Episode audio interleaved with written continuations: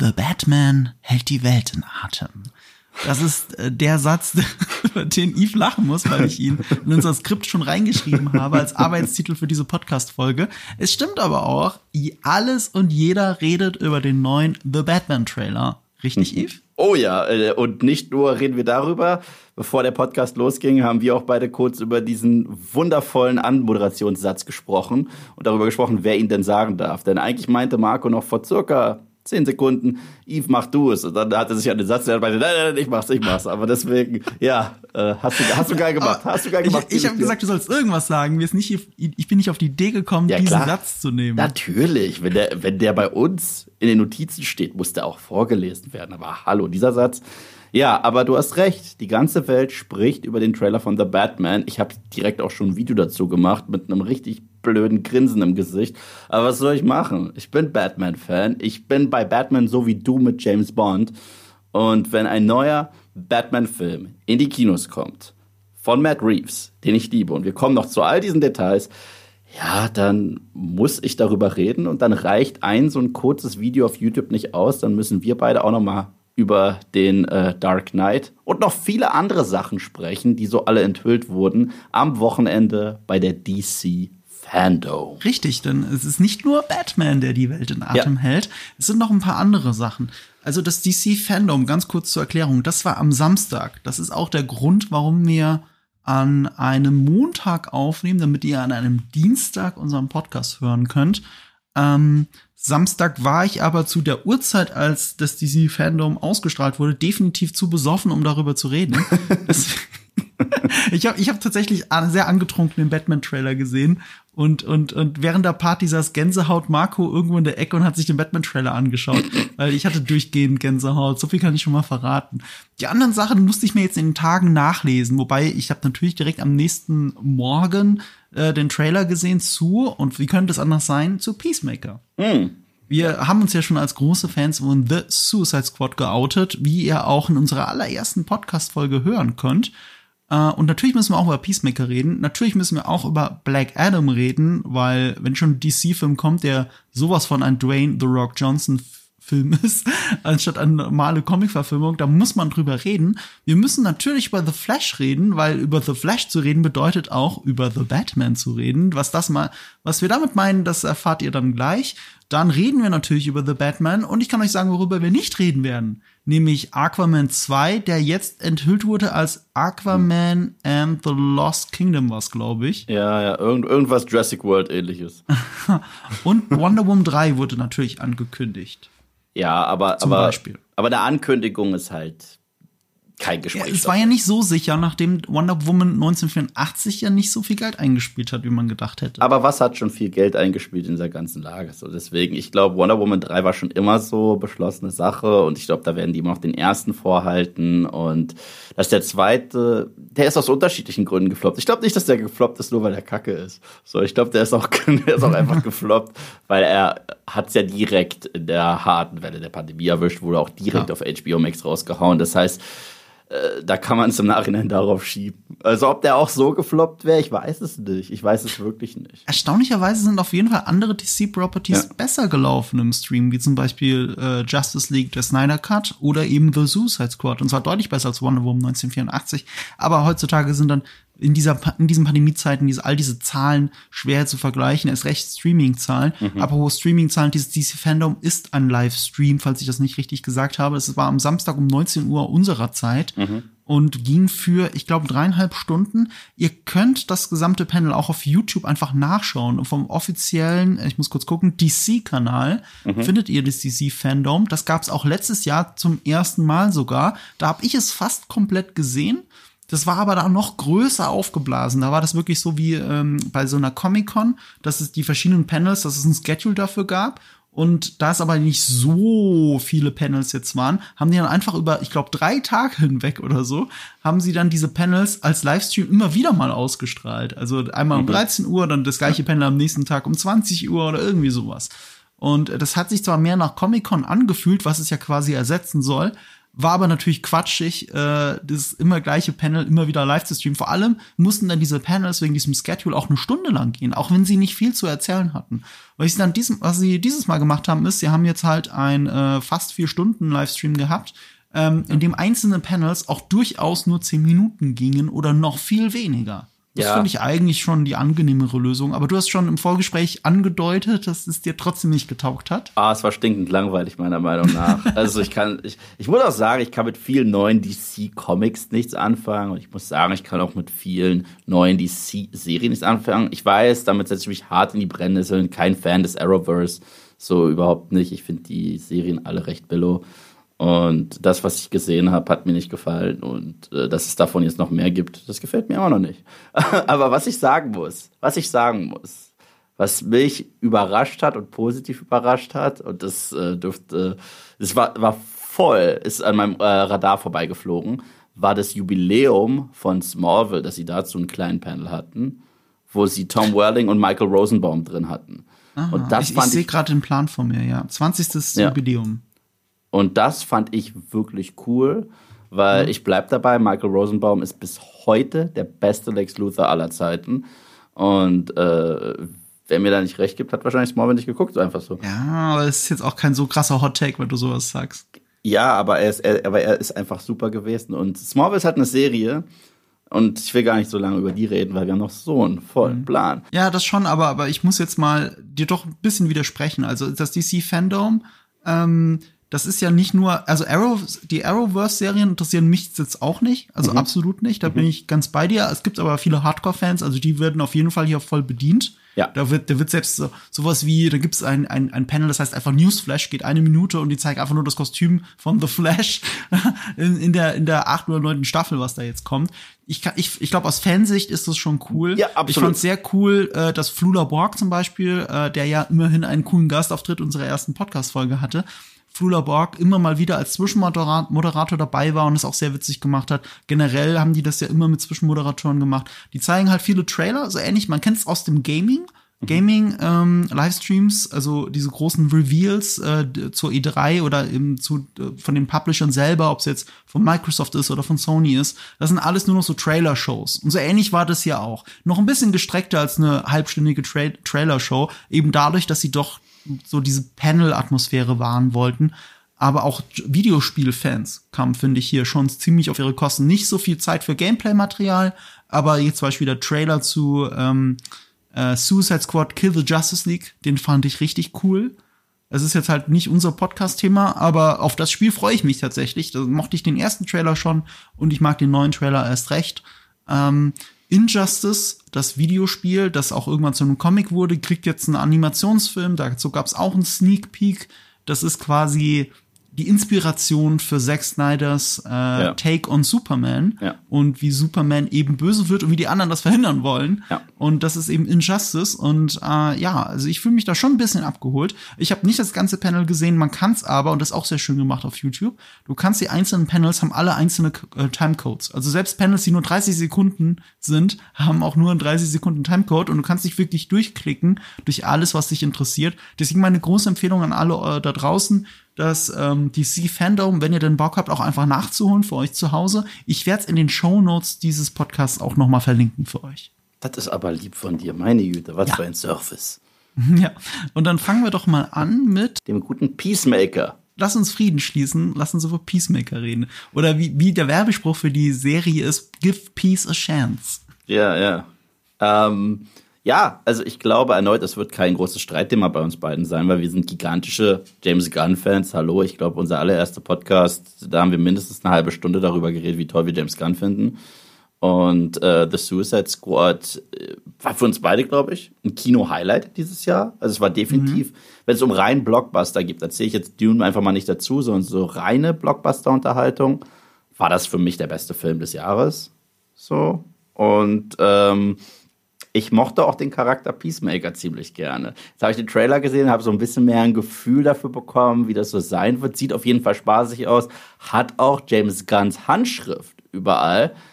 Ich bin noch ein ganz bisschen skeptisch, ob er seine ganz eigene Serie tragen kann. Was witzig ist, weil er ja eigentlich so schon Standout war in The Suicide Squad, aber wer The Suicide Squad gesehen hat, ich bin, ich, ich gebe James Gunn selbst recht. Er sagt ja und nein. Äh, weil er war sehr stolz darauf, dass er so konsequent in seinem Film war und dann war er sehr nicht stolz auf sich, dass er, wenn es um Peacemaker ging, nicht konsequent war am Ende. Mhm. Und äh, wenn ihr den Film gesehen habt, wisst ihr, worüber ich rede. Wenn nicht, dann nicht.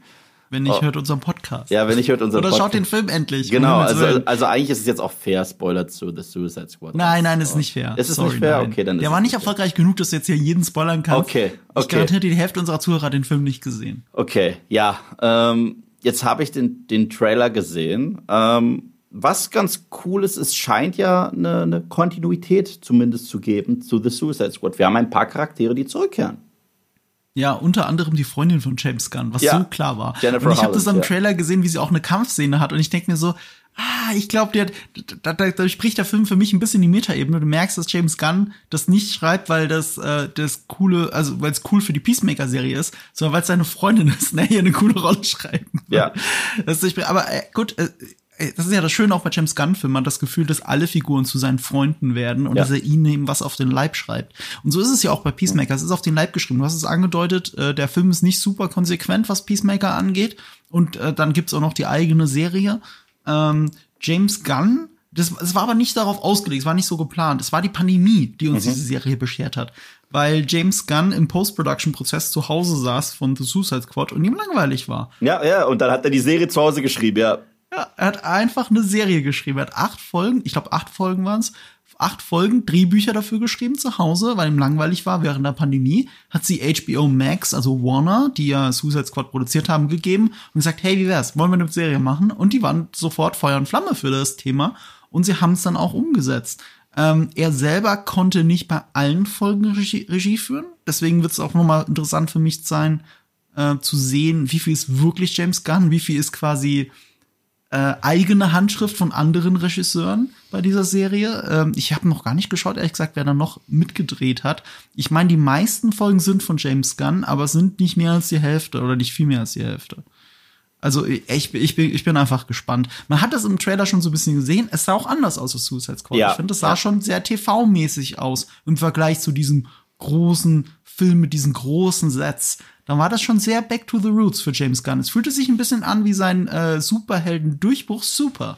Ja, ähm, das ist mir auch aufgefallen. Also aber Super heißt der Film, für alle Hörer, die es gerade verwirrt hat. Für mich tatsächlich James Gunns schwächster Film. Aber äh, schwächster Film. Ja, es ist sein schwächster Film. Ich finde ihn nicht oh. schlecht, aber ich finde, äh, wenn ich mir so all seine Filmografie durchgehe, ich habe überlegt, auf Moviepilot mal ein James Gunn Ranking zu machen, ist es immer noch sein mhm. schwächster. Also da finde ich seine Guardians-Filme besser, da finde ich sein äh, Suicide Squad besser, da finde ich seinen Slither besser. Und Mir fehlt halt Slither und ich muss ehrlich gesagt überlegen, was er denn noch gemacht das, das war's. hat. Das war's. Das war's. Ja gut, dann der schwächste Film. Du nimmst nur gute Filme und sagst, das ist ein schwächster Film. Ja, ja. es gibt auch einen schwächsten Tarantino-Film, obwohl ich alle Tarantino-Filme mag. So, ja, und äh, deswegen ist es vollkommen okay. Ähm, ja, ist mir auch aufgefallen, dass Scale definitiv fett runtergeschraubt wurde, was mich ein wenig überrascht hat, auf der anderen Seite auch nicht. Ich meine, The Suicide Squad war ein derartiger Bombast und hat auch so ein fettes Budget und das konnte die Serie, äh, der Film auch nicht wieder reinspielen, was sehr traurig ist. Gleichzeitig guckt man so ein bisschen rüber. Man kann es nicht lassen, ab und zu auf Marvel rüber zu schauen mhm. und wie ho qualitativ hochwertig deren Serien zurzeit produziert werden. Das stimmt allerdings. Also diese ganzen MCU-Serien, also von Falcon and the Winter Soldier bis WandaVision, Loki. Das sieht schon alles aus wie ein MCU-Film in Serienform.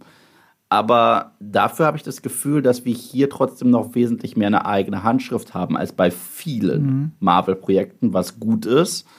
Und ja, im Trailer konnte man auch noch sich nicht richtig austoben mit den F-Bombs, wie man so schön sagt, mit dem Gore und so weiter. Ach, stimmt, das ist ja kein ab 18 Livestream. Genau, deswegen äh, müssen wir alle davon ausgehen, dass wir jetzt noch so eine sehr weichgespülte Version des Trailers gesehen haben, was generell ein Problem ist, wenn du einen Charakter hast, der so hart R-rated ist wie, wie Peacemaker. Das heißt, es ist gar nicht fair von uns bis dato so hart über diesen Trailer zu urteilen, weil ich glaube, so das Fleisch konnten wir noch nicht sehen. Was ich sehr cool finde, was ich richtig cool finde, Robert Patrick als Vater von Peacemaker. Okay, Faust aufs Auge Casting.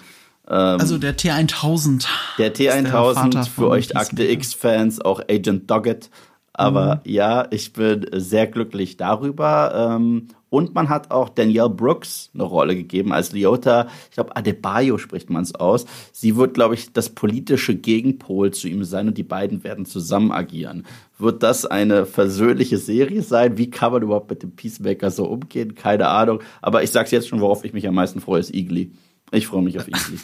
Dass der Adler Igli heißt. Ja, ja, super. Das, aber das ist James Gunn. Das ist allein James Gunn. Das gibt's als Szene übrigens auch auf YouTube zu sehen. Schon ja, vor dem Trailer. Umarmt. Eine Minute. Nee, nee, das meine ich nicht. Ich meine jetzt in die Szene. Hm. Die Szene, in der ähm, Peacemaker, also findet ihr auf dem HBO Max YouTube-Channel was, glaube ich, äh, haben sie released vor dem DC-Fandom. Ähm, sein Team wartet auf ihn in der Bar und er kommt mit dem Auto vorgefahren und kommt rein und muss erklären, warum er äh, dieses Kostüm trägt und er betont nochmal, dass es eine Uniform ist mhm. und dass es eben kein Kostüm ist. Und, äh, und, und sie schauen so in sein Auto rein und sehen, dass da hinten ein Adler, Adler sitzt und er nennt ihn auch Igli und das wird dann auch äh, kommentiert. Und daher kannte man Igli schon tatsächlich. Äh, Igli ist sogar ein Schwachpunkt für mich in dem Trailer, weil die Idee ist super witzig, aber da ist offensichtlich, das CGI kann da nicht mithalten und wie du schon sagst, nicht mit einer MCU-Serie. Aber das also finde ich okay. Ich, ich, weißt du, ich will, dass dieser Adler beschissen aussieht. Der heißt Igli. Okay, das, deswegen finde ich das vollkommen. Das geht wirklich zurück zu James Gunns Wurzeln. Ich glaube, alles, was praktisch ist, wird toll aussehen. Und alles, was CG ist, wird für, für den Trash-Gehalt toll aussehen. Ja. Also so ein bisschen Slither erneut der Vergleich. Diese seltsamen Schnecken im Film, die sehen nicht gut aus. Ja, aber jetzt ausgerechnet bei seinen letzten großen Filmen, also ob es jetzt die Guardians of the Galaxy sind oder eben The Suicide Squad, da sah halt das CGI auch bei den Figuren tadellos aus. Und da hat es mich dann doch schon ein bisschen gewundert, ehrlich gesagt. Ja, aber ich habe das Gefühl, dass da gerade Guardians und, äh, und The Suicide Squad immer noch hart Big Budget auch aussehen sollen. Okay, die sind mhm. und äh, bei Peacemaker passt das trashige zurückgeschraubte und ich könnte mir vorstellen, gerade wenn der Adler ein bisschen kacke aussieht, kann man dann noch viel mehr Spaß haben, als wenn er äh, zu gut ausschaut gutes Beispiel dafür, auch im Trailer zu sehen, ist so ein Slow-Motion-Walk. Ähm, mhm. Das ist ja typisch für James Gunn, hat er ja. quasi in jedem seiner Teamfilme mit drin. Die gehen mhm. einfach alle mal kurz geradeaus. Ja, die ja. Kamera ist in Slow-Mo und vor den Leuten äh, leicht untersichtig, weil heroisch. Und das hast du bei den Guardians natürlich dann auch sofort ein Bild im Auge, bei den äh, Suicide Squad auch, weil es ist ja einmal vor der amerikanischen Flagge und dann mhm. kommentierenderweise einmal vor der Weine, vor dem weinenden Regen, Regen quasi, mhm. äh, dieser Slow-Mo Walk. Und hier ist er auch. Und hier sieht er deutlich billiger aus als bei den äh, Guardians-Filmen oder, oder eben bei The Suicide Squad. Also es ist eine sehr weitwinklige Optik auf der Kamera und du siehst aber auch unten links dann, es ist immer ein CGI-Charakter dabei, der in Slow-Mo mitläuft. In dem Fall ist es Igli. Igli läuft da unten links in der Ecke auch so ein bisschen mit, was es schon wieder witzig macht. Und deswegen hat es mich so an Super erinnert. Und du hast auch recht, es ist anders als das MCU, sieht jetzt nicht so cinematisch aus, liegt aber auch an der großen Stärke dieser Serie. Diese Serie weiß, dass sie eine Serie ist. Ja. Und deswegen ist sie nicht in CinemaScope gedreht. Ja. Das ist ja so etwas, was mich bei den Marvel-Serien wirklich hart anpisst die produzieren eine Serie, die definitiv nur für zu Hause und nur für den Fernseher gedacht ist und nicht für die Kinoleinwand. Warum ist das dann in diesem CinemaScope-Seitenverhältnis, also für den Feinfernseher schwarze Balken oben und unten? Das ist für mich unerträglich zum Anschauen als ein Kamerafetischist. Ähm, es gibt so tolle Serien, die wenigstens, es gibt, es gibt auch so ein schönes Kompromissformat. Es ist äh, auch das, in dem Suicide Squad gedreht ist, dieses 1.85 zu 1 das, ist, das sind ganz leichte Balken unten und oben, also fast 16 mm, zu 9. Mm. Hilft aber, dass die Kartierung cooler und wertiger ist. Ich vermute, das ist bei Peacemaker auch so. Ich habe es aber nicht im Livestream genau gesehen, wie da die Kartierung vom Bild ist. Aber das ist quasi Kino fürs Zuhause. Es nutzt den Fernseher aus, es gibt dir trotzdem ein cinematisches Gefühl, das Bild sieht trotzdem absolut hochwertig aus tut aber nicht so, hey, ich bin Kinofilm, auch wenn ich gerade auf deinem kleinen Fernseher laufe. Ja, so. aber, aber ich, ich glaube, Marvel abgesehen jetzt von WandaVision, wo, wo ich es cool fand, dass sie mit den unterschiedlichen Formaten gespielt haben, fand ich es auch cool, dass es einmal. Da hat Sinn gemacht. Da hat richtig zu. hart Sinn gemacht, weil ja. jetzt sind wir zurück im Marvel-Kino und jetzt sind wir gerade in den 50er Jahren und schauen im Grunde um I Love Lucy. Das fand ich super. Mhm. Ich hätte nicht gedacht, dass sie es beibehalten in allen anderen Shows. Ja. ich, ich, ich hätte erst recht nicht gedacht, dass sie es beibehalten bei What If. Ich, da hat es doch weniger Sinn gemacht. Ja, aber, das macht überhaupt keinen Sinn. Aber okay, es, es, es, muss halt, der Einheitsbrei schlägt da halt trotzdem auch in der Inszenierung einfach zu. Kann man nicht anders bei, sagen. Bei Wonder Vision ist es ja auch die Aussage dahinter zu sagen, hier ähm, sobald die Balken drin sind, befindest du dich im MCU. Ja, das, das meine ich ja, meine ich ja, meine ich ja. Das, das war ja. ein, ein, ein, inszenatorisches Stilmittel, das war auch ein erzählerisches mhm. Stilmittel, die unterschiedlichen äh, Bildformate. Mhm. Du brauchst halt diese Aussage, aber dieses, das ist die MCU-Realität, das brauchst du nicht bei den anderen Serien. Das brauchst Natürlich du bei Loki nicht, das ja. brauchst du auch bei, bei What If, einer Animationsserie, brauchst du es zu 100% nicht. What If sieht eh schon doof aus und wie würde das denn auf einer Kinoleinwand aussehen? Wie willst du das denn, das kannst du keinem verkaufen. Es gibt Videospiele in Cell-Shading-Look, die besser aussehen als What If. Ja, ja, lass uns nicht darüber reden. Wir haben uns bewusst äh, entschlossen, nicht über What If äh, zu podcasten. Das heißt, ist aber sehr beliebt da draußen. Haben wir immer wieder in den Kommentaren das heißt, gelesen, das, das, dass wir über What If reden. Ja, in Sachen, wo es eigentlich nicht hingehört. Nee, deswegen lass, lassen wir das Thema links liegen. Ähm, ja, was ich mich jetzt frage, und wie gesagt, man kann so wenig äh, mutmaßen, in welche Richtung das alles gehen wird und wie die Nummer enden wird. Wird es ein One-Off sein? Wird es erfolgreich sein und eine Season 2 kriegen? Wird man äh, was weiß ich, ähm, den Peacemaker noch einsetzen in weiteren DC-Projekten auch auf der Kinoleinwand in der Zukunft? Ich glaube, das sind so alles Fragen, die mich richtig jucken. Und da muss ich auch sagen, das ist ein bisschen die Stärke und die Schwäche vom DC. Ich weiß immer nicht, was als nächstes kommt. Ich weiß nicht, ob wir Harley Quinn das letzte Mal gesehen haben. Ich weiß es immer nicht. Und ich finde das in gewisser Hinsicht schön, weil ich noch überrascht werde. Wenn ich weiß, wie viele MCU-Filme noch kommen, von welchem Charakter, weil Kevin Feige eine mega Präsentation gehalten hat. Ja, okay, dann, dann, dann sind wir wieder bei der Konsequenzlosigkeit, die, mhm. die automatisch schon im Voraus eingebaut wurde. Allein durch die Presseveranstaltung. Okay, ich weiß auch, dass nach Infinity War alle meinten, oh mein Gott, die sind alle tot. Ich so, wie können die tot sein? Das hat doch keiner ernsthaft gemeint, Es oder? gab zu viele, die das wirklich gemeint haben. Ich so, Spider-Man 2 kommt in zwei Monaten raus. Bis dahin ist er nicht mehr Staub. So. Und, äh, und das, deswegen äh, ist es halt bei DC, weiß man nicht, was man kriegt. Gleichzeitig muss ich sagen, DC ist halt der Inbegriff von einem Ü-Ei. Das bedeutet, manchmal hast du Glück und kriegst so einen Happy Hippo, den du sammeln wolltest, und manchmal kriegst du halt Scheiße. So, und, äh, und das, deswegen finde ich die Diskrepanz zwischen DC-Filmen wesentlich gigantischer. Das finde ich auch einen schönen Vergleich gerade, weil ich habe mich immer über die Happy Hippos geärgert. Ich will immer was zum Bauen in einem Ü. Siehst du? Und ich wollte die Hippos und das zum Bauen fand ich kacke, weil ich Grobmotoriker bin. Ja, ich, ich fand halt Figuren wollte ich nicht. Figuren, ich weiß, dass Figuren auch das Wertvolle sind, ne? Alles andere kannst du eigentlich wegwerfen bei Ü-Eiern. Aber, aber das alles andere hat mir halt Spaß bereitet beim Bauen und rumexperimentieren. Das waren teilweise irgendwelche Sachen, wo du, wo du irgendwas durch die Gegend schleudern kannst. Und das ist halt ein schöner Vergleich. Äh, DC, nicht alles, was in DC passiert, ist für jemanden etwas. Und, ähm, und jeder zieht so seine eigenen Dinger draus, die er mag. Und auch wenn es Wonder Vision, äh, Wonder Vision, äh, Wonder Woman 1984 ist. Es gibt einen DC-Film, den mochte ich gar nicht, aber du mochtest, mochtest den sehr. Das war Shazam. Und Shazam kriegt ja quasi ein Spin-off. Ich fand Shazam super. Ich muss sagen, Shazam war so ein Film, der hat mich mega positiv überrascht. Ähm, ist auch, ich weiß noch, der letzte Shot feiert jetzt, ist der echte Captain Marvel, ist er einfach. Er war original der erste Captain Marvel, bis man ihn dann umbenennen musste in Shazam, weil Marvel dann auch einen Charakter namens Captain Marvel hatte. Das war übrigens nicht Carol Danvers, aber lange Geschichte. Äh, ich fand diesen Film wirklich gut. Ich finde, der hatte eine Menge Herz.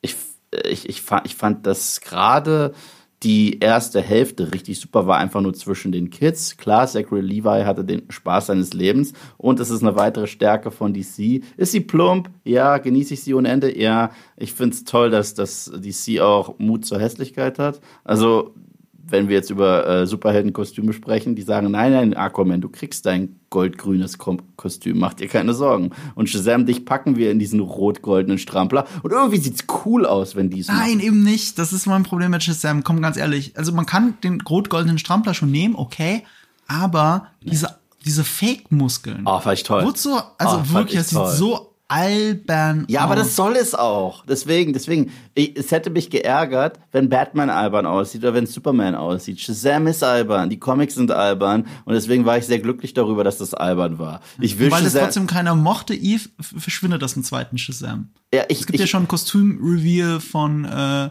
Shazam 2, Ja, was der ich ja nicht. kommt. Ja, deswegen. Also ich, ich, mag Shazam albern. Ich, ich will Ja. den nicht ernst nehmen. Also ich will, ich will die Beziehung zwischen Billy Batson und seinen äh, Mhm. und seinen äh, Ziehgeschwistern ernst nehmen. Und die haben, das haben die auch ganz schön gemacht. Auch das mit seiner Mama fand ich schön. Äh, also, nee, nicht schön, traurig, aber mit seiner neuen Familie fand ich es wirklich schön. Ich fand sogar, für einen Wegwerfbösewicht war Mark Strong einer der besseren im Film. Und nur zum Schluss hat er sich hat sich der ganze Film wie immer in CGI-Orgasmus so ein bisschen verloren, als diese komischen Monsterwesen aus einem Videospiel angegriffen haben und es nicht aufgehört hat.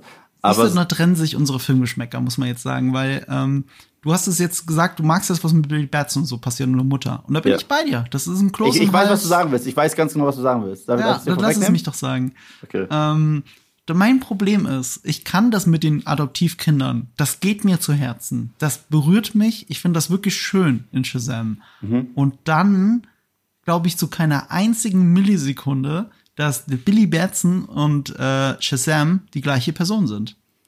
Ich schon, ich habe das Also überhaupt nicht. Sorry, Billy Batson ist ein, was, zwölf? Zwölf Jahre, Irgendwie so, 13 ja, Jahre? ja, irgendwie so. Irgendwie sowas, ne? Er ist ein 12- bis 13-Jähriger, der, der seinem Alter auch voraus ist. Also Mhm. emotional, was emotionale Intelligenz angeht, weil er schon so viel erlebt hat. Ja. Und Shazam ist gefühlt ein Neunjähriger, der immer noch kichern muss, wenn er Boobs sieht. Und das ist nicht dieselbe Person. Es tut mir leid. Die hätten dieselbe Person spielen müssen und das tun sie nicht. Und deswegen zerfällt für mich dieser Film. Ich habe da äh, eine andere Sichtweise, weil ich fand es immer stark, dass er sich gerade kindisch verhält, wenn er der Große ist, weil jetzt darf er wirklich alles machen, was er sonst nicht darf. Als Kind muss er erwachsen sein und das auch gerade jetzt äh, in dieser doofen Lage. Aber wenn er jetzt diese Superheldenkräfte hat und wenn ich, egal wie emotional fortgeschritten ich bin und egal wie weit ich hier oben schon bin, wenn ich auf einmal Superman-ähnliche äh, Kräfte habe, glaube ich, würde ich mich genauso verhalten und genauso blöd sein, weil dieses Kind steckt immer noch in ihm drin und das kann er genau dann rauslassen. Deswegen finde ich das Ja, aber du wärst immer noch Eve und das ist nicht Billy. Shazam ist nicht Billy. Das kann mir keiner erzählen. Die spielen unterschiedliche Figuren. Äh, Zachary äh, Levi, Levi und äh, wer auch immer der Schauspieler von Billy heißt. Die spielen unterschiedliche Personen und das tut mir richtig weh. Deswegen ist Shazam überhaupt nichts für mich. Aber ich versuche das schon die ganze Zeit als Überleitung zu benutzen, weil die Trennung zwischen Schauspieler und Figur ist manchmal gar nicht so leicht. Und das beim DC Fandom, das hat man auch ge gesehen dann bei der bei der Panel-Anmoderation, die nämlich von Dwayne The Rock Johnson war er sagt da selber noch mal sehr deutlich, er ist Black Adam, er ist quasi dafür geboren. Ja, ja, und, Äh, und genauso fühlt sich alles, was sie zu Black Adam gezeigt haben, auch an. Und ich sitze jetzt schon davor und denke so, okay, das ist Ah, quasi ein. Spin-off von Shazam. Du hast quasi wieder eine Hauptfigur und ihr alter Ego, oder eigentlich nur die Hauptfigur, kein alter Ego, ähm, die nicht trennbar ist von dem Schauspieler. Äh, ich glaube, ich kann diese Rolle auch nicht ernst nehmen. Wie geht's dir da? Ich sag's mal so, optisch gesehen und wenn man ein bisschen Black Adam Comics kennt, finde ich, ist The Rock ein Traumcasting. Wirklich. Mein Problem ist was anderes. The Rock setzt sehr viel Wert auf seine Marke in Hollywood. Das bedeutet, er muss eigentlich immer der Good Guy sein. Er muss am Ende gewinnen und äh, The Rock muss familientauglich sein. Und zum Beispiel, es gibt diesen Film Rampage. Ich werde jetzt einen Spoiler raushauen für einen Film namens Rampage. Das ist wirklich egal, okay? Da gibt es einen großen Affen, dann gibt es einen großen Wolf und dann gibt es eine große Echse. Okay, Spoiler in drei. Es ist ein saublöder Film. Ja, es ist ein saublöder. Film. Es ist ein Da saublöder gibt's nichts Film. zu spoilern eigentlich. Genau. Es ist Na, schade, äh, dass du Spoiler dazu sagen Es musst. ist traurig, aber heute muss man es zu allem sagen. Und äh, gegen Ende gibt es eine Szene, die einen irgendwo in diesem sehr blöden Film emotional treffen könnte. Und zwar der große Affe soll sterben und er kriegt dann sowas in die Brust rein. Und The Rock hat gesagt, nein, mein Film ist familienfreundlich und fröhlich und die Leute sollen ein gutes Gefühl haben, deswegen darf der Affe nicht sterben, sonst verlasse ich das Set. Und der Affe stirbt nicht und zeigt dann Mittelfinger in die Kamera und das ist ein Gag. Okay. Black Adam ist ein düsterer, abgefuckter Charakter, der äh, verstoßen wurde. Du hast sehr richtig gesagt, er hat kein alternatives Ego, weil wenn er jetzt noch einmal Shazam sagt, altert er so schnell, äh, dass er direkt stirbt und zu Asche fällt, weil er schon so lange in diesem Modus drin ist. Er hat nicht einmal sich zurückverwandelt, seitdem er das gemacht hat, okay?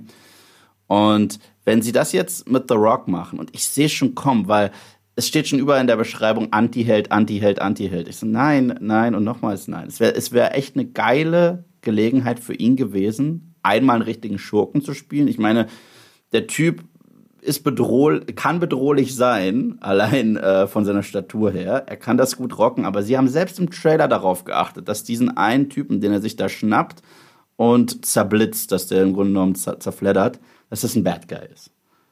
Ich, da haben sie, glaube ich, krass drauf geachtet, dass er niemanden killt, der auch nur irgendwie äh, ein anständiger Mensch ist.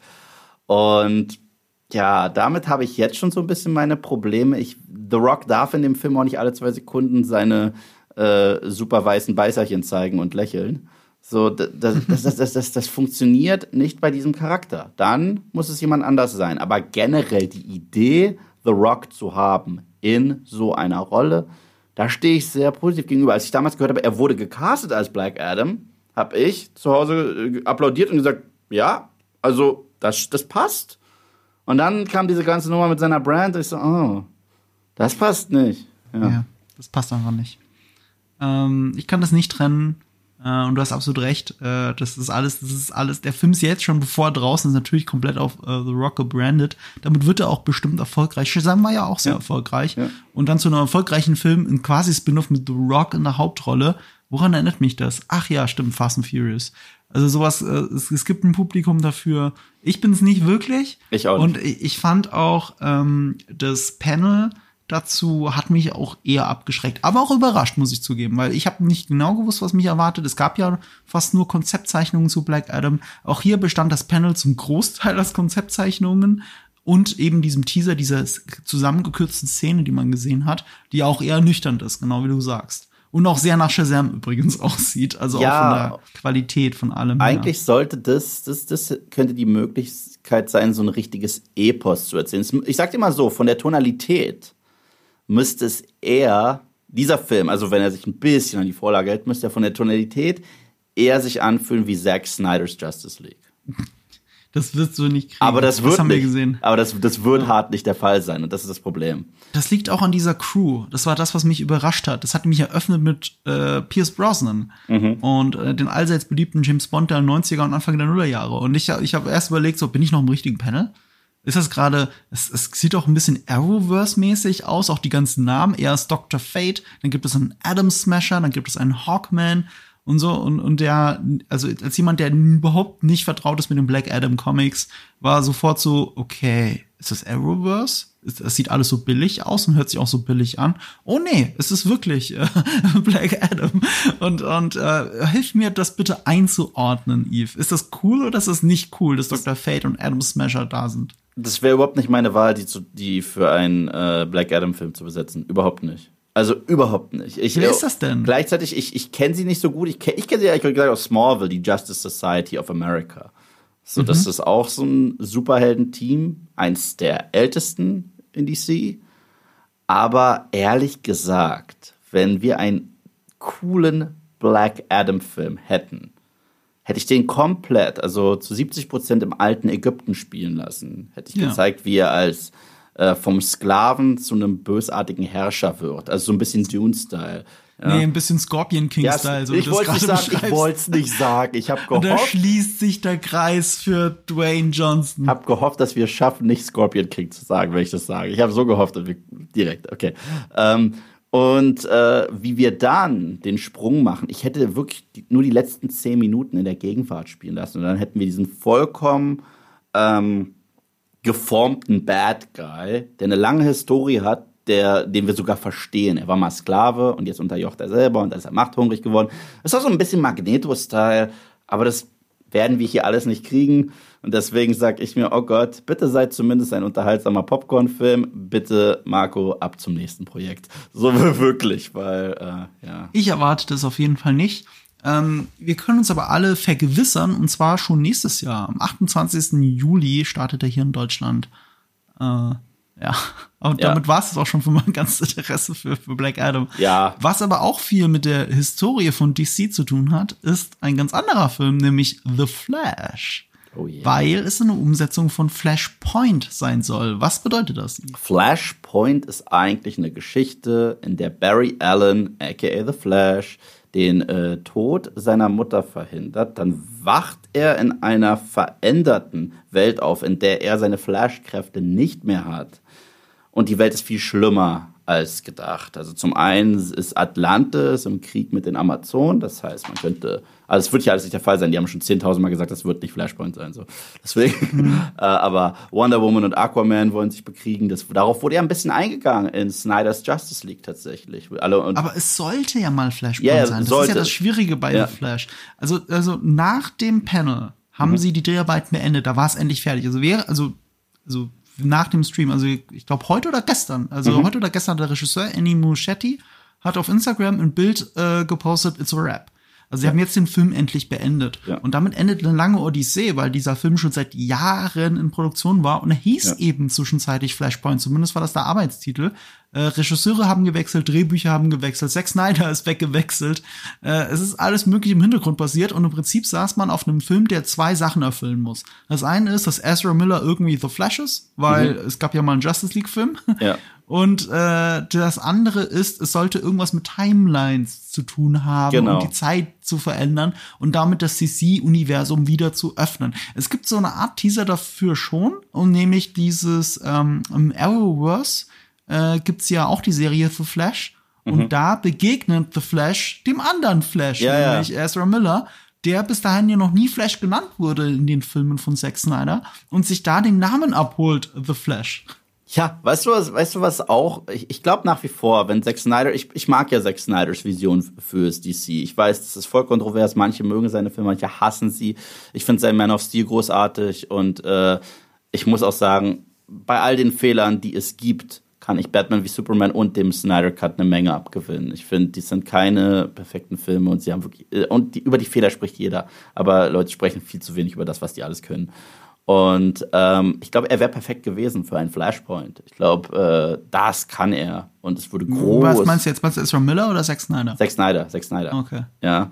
Und äh, da muss ich noch die letzte äh, hier Titpit-Information reinwerfen. Vor kurzem bei einem Walking Dead Panel haben mhm. Jeffrey Dean Morgan und Lauren Cohen, also Maggie und Negan von The Walking Dead, wenn ihr sie kennt, mhm. äh, nochmal miteinander geredet. Die wurden ja darauf angesprochen, dass sie eigentlich immer gehofft haben, ihre Rollen als Thomas und Martha Wayne nochmal mhm. aufzunehmen aus Batman wie Superman, aber in dieser veränderten Timeline, in der aus Thomas Wayne Batman wird und in der aus Martha Wayne der Joker wird.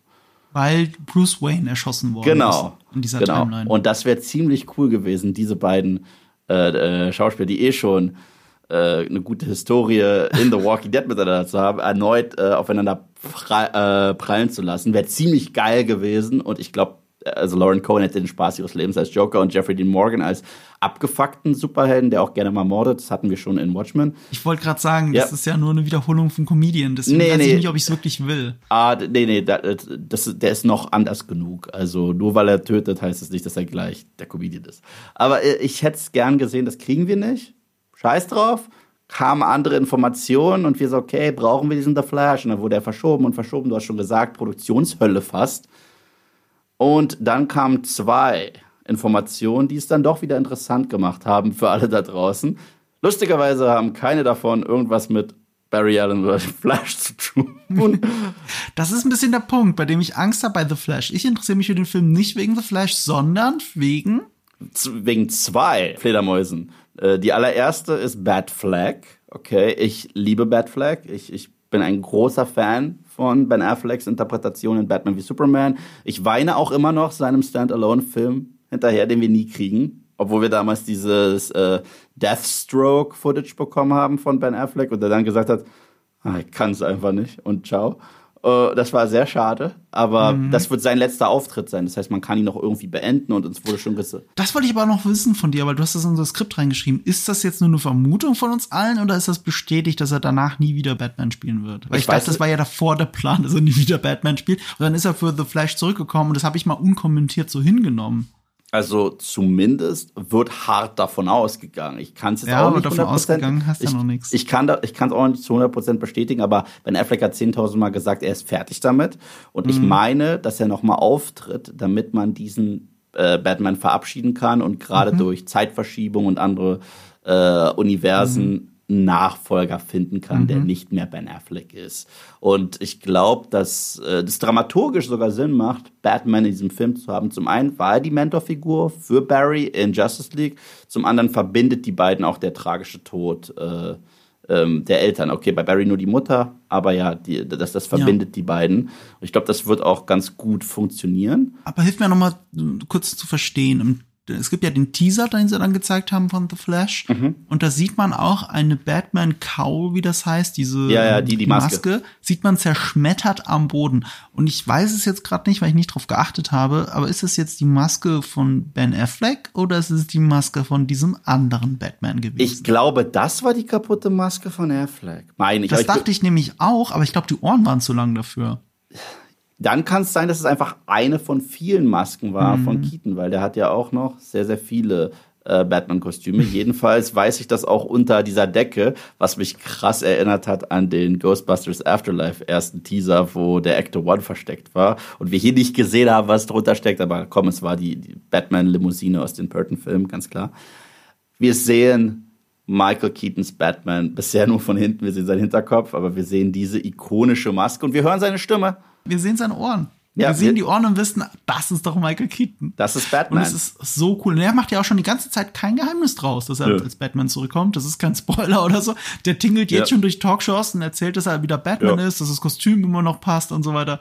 Der hat ja nie ein Geheimnis draus gemacht. Der hat auch kein Geheimnis draus gemacht, als er nur in Verhandlungen war für die Rolle. Ja, und die Leute auch Ja, dachten, Dicker, Wahnsinn. du kannst nicht darüber sprechen. Und der, ups, ja, ich bin, Das doch, ist ich doch kann, dem ich bin alles Batman. scheißegal. So, Der hat schon Superheldenfilme gemacht, da gab's halt noch keine Spoiler.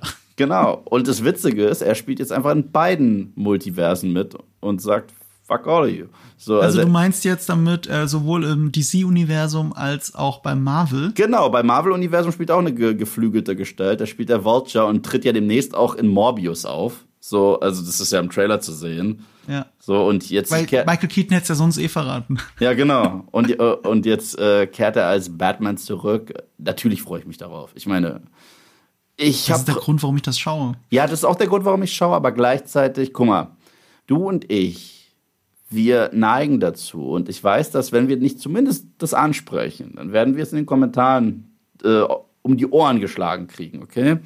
Wir neigen doch beide dazu, zu sagen, zu viele Memberberries sind ungesund. Ich meine, es ist wie Junkfood. Hier und da essen wir es gerne, aber wir wissen eigentlich, ist es nicht gut für uns, weil wir nur Memberberries haben. Und das ist die Angst, die ich vor diesem Film habe. Es ist ähnlich wie das, was ich zu No Way Home gesagt habe in unserem Trailer Breakdown. Es ist irgendwie cool, Alfred Molina und höchstwahrscheinlich Willem Dafoe zu haben in diesem Film. Ja, aber wenn ich dann daran erinnert werde, okay, aber es erinnert mich eigentlich nur an Filme, die besser sind als das, was ich gerade gucke. Das ist ja auch dieses häufige Star Wars-Problem. Und äh, da habe ich jetzt auch so ein bisschen Angst vor. Ich glaube, wir werden mindestens eine oder zwei ganz starke Szenen haben, wo wir dann auch sagen können, inszenatorisch ist das, äh, gehört es zu den Top 5 besten Batman-Momenten, einen älteren Bruce Wayne in seiner Betthöhle aus den Burton-Filmen in diesem Kostüm zu sehen. Ja, hundertprozentig wollen wir das dann über unserem Bett haben und so weiter. Aber das darf halt nicht alles sein. Und das Traurige ist das, was du bereits gesagt hast. Du sagst es selbst. Du sagst, du guckst The Flash, nicht wegen Barry Allen. Und da haben wir ein Problem. Das ist das Problem tatsächlich. Ja. Und du hast auch recht, prinzipiell mit den Member Berries. Ähm, was der Film, was man immer lassen muss, ist ja, ich meine, warum freuen wir uns auf Michael Keaton? Einfach nur, um ihn wiederzusehen? Er hat ja nur zwei Filme gekriegt. Und Batman Forever war zuerst für ihn gedacht. Aber Tim Burton hatte keinen Bock mehr und er hat das Drehbuch gelesen. Das darf man ja nie vergessen. Michael Keaton hat das Drehbuch gelesen von Batman Forever und hat sich gedacht, die Scheiße drehe ich nicht und ist rausgegangen. Scheiß auf Geld, ich drehe das nicht. Ja. Und, und, und ach, so viel Balls, so viel Balls möchte man mal haben von vielen Schauspielern da draußen, eine Superheldenrolle auch einfach mal liegen zu lassen, wenn es sein muss. Die Frage ist, muss er sie jetzt noch weiter liegen lassen als das? Weil sein Batman hat ja nie den richtigen Abschied gekriegt und streng genommen ist sein Batman-Universum mit einem gewissen George Clooney in der Hauptrolle geendet. Das ist ja, theoretisch ist das alles ein durchgehendes Universum. Also bis Batman und Robin. Deswegen habe ich jetzt nochmal strikt gelesen, wird äh, The Flash weitermachen nach Batman Returns und Forever und äh, Batman und Robin ignorieren. Also die sind nie passiert. Das, äh, Kann sein. Das, das, nicht. das habe ich heute gelesen. Und das finde ich witzig, weil für mich sind die eh nie passiert. Und deswegen ist, ist ich sag so, ich bin eh davon ausgegangen, dass kleiner, die. Kleiner Teaser an der Stelle. Wir haben einen, einen Vidcast aufgenommen, als ich in Berlin war. Ja. Über Filme, die wir mögen, die man eigentlich nicht mögen sollte. Mhm. Und einer dieser Filme, die ich genannt habe, ist ausgerechnet der, den ich gerade genannt habe, nämlich äh, Batman Forever. Ja. Also bevor du jetzt noch weiter über diese Filme herziehst, muss ich sagen, ich habe ja eine Schwäche für Batman Forever, aber erklären werde ich das in einem anderen Podcast ja, ausgiebig. Ich weiß. Und ich und um äh, um Batman und Superman zu zitieren und ich werde immer zur Stelle sein, um dich aufzuhalten. und äh, ja, äh, dann haben wir Sash, Sasha Kelly, ich weiß nicht, wie man sie ausspricht, als Supergirl, auch im Film. Mhm. Ich weiß nicht mal, ob das Kara ist oder eine alternative Version von Supergirl. Ich habe absolut keine Ahnung. Und das ist das Ding. Hier können wir direkt die Parallele ziehen. Wir haben No Way Home, dem Spider-Man Multiverse-Film von Marvel, einen ganzen Talk gewidmet. Ist das, lieber Marco, das äh, Gegenstück dazu? Ja, absolut. Und zwar von Anfang an. Das Problem ist, es ist halt nicht so, weißt du, man kann, man kann ja Marvel wenigstens ja. lassen, dass sie es wirklich darauf hinarbeiten. Ja. Bei No Way Home. Also, äh, ob es die Marketingkampagne ist, ob Sony ist, mhm. also was ja quasi nicht Marvel ist, also das äh, Marvel Studios. Und äh, die Marvel Studios arbeiten drauf hin, auch mit ihren Serien arbeiten sie drauf hin.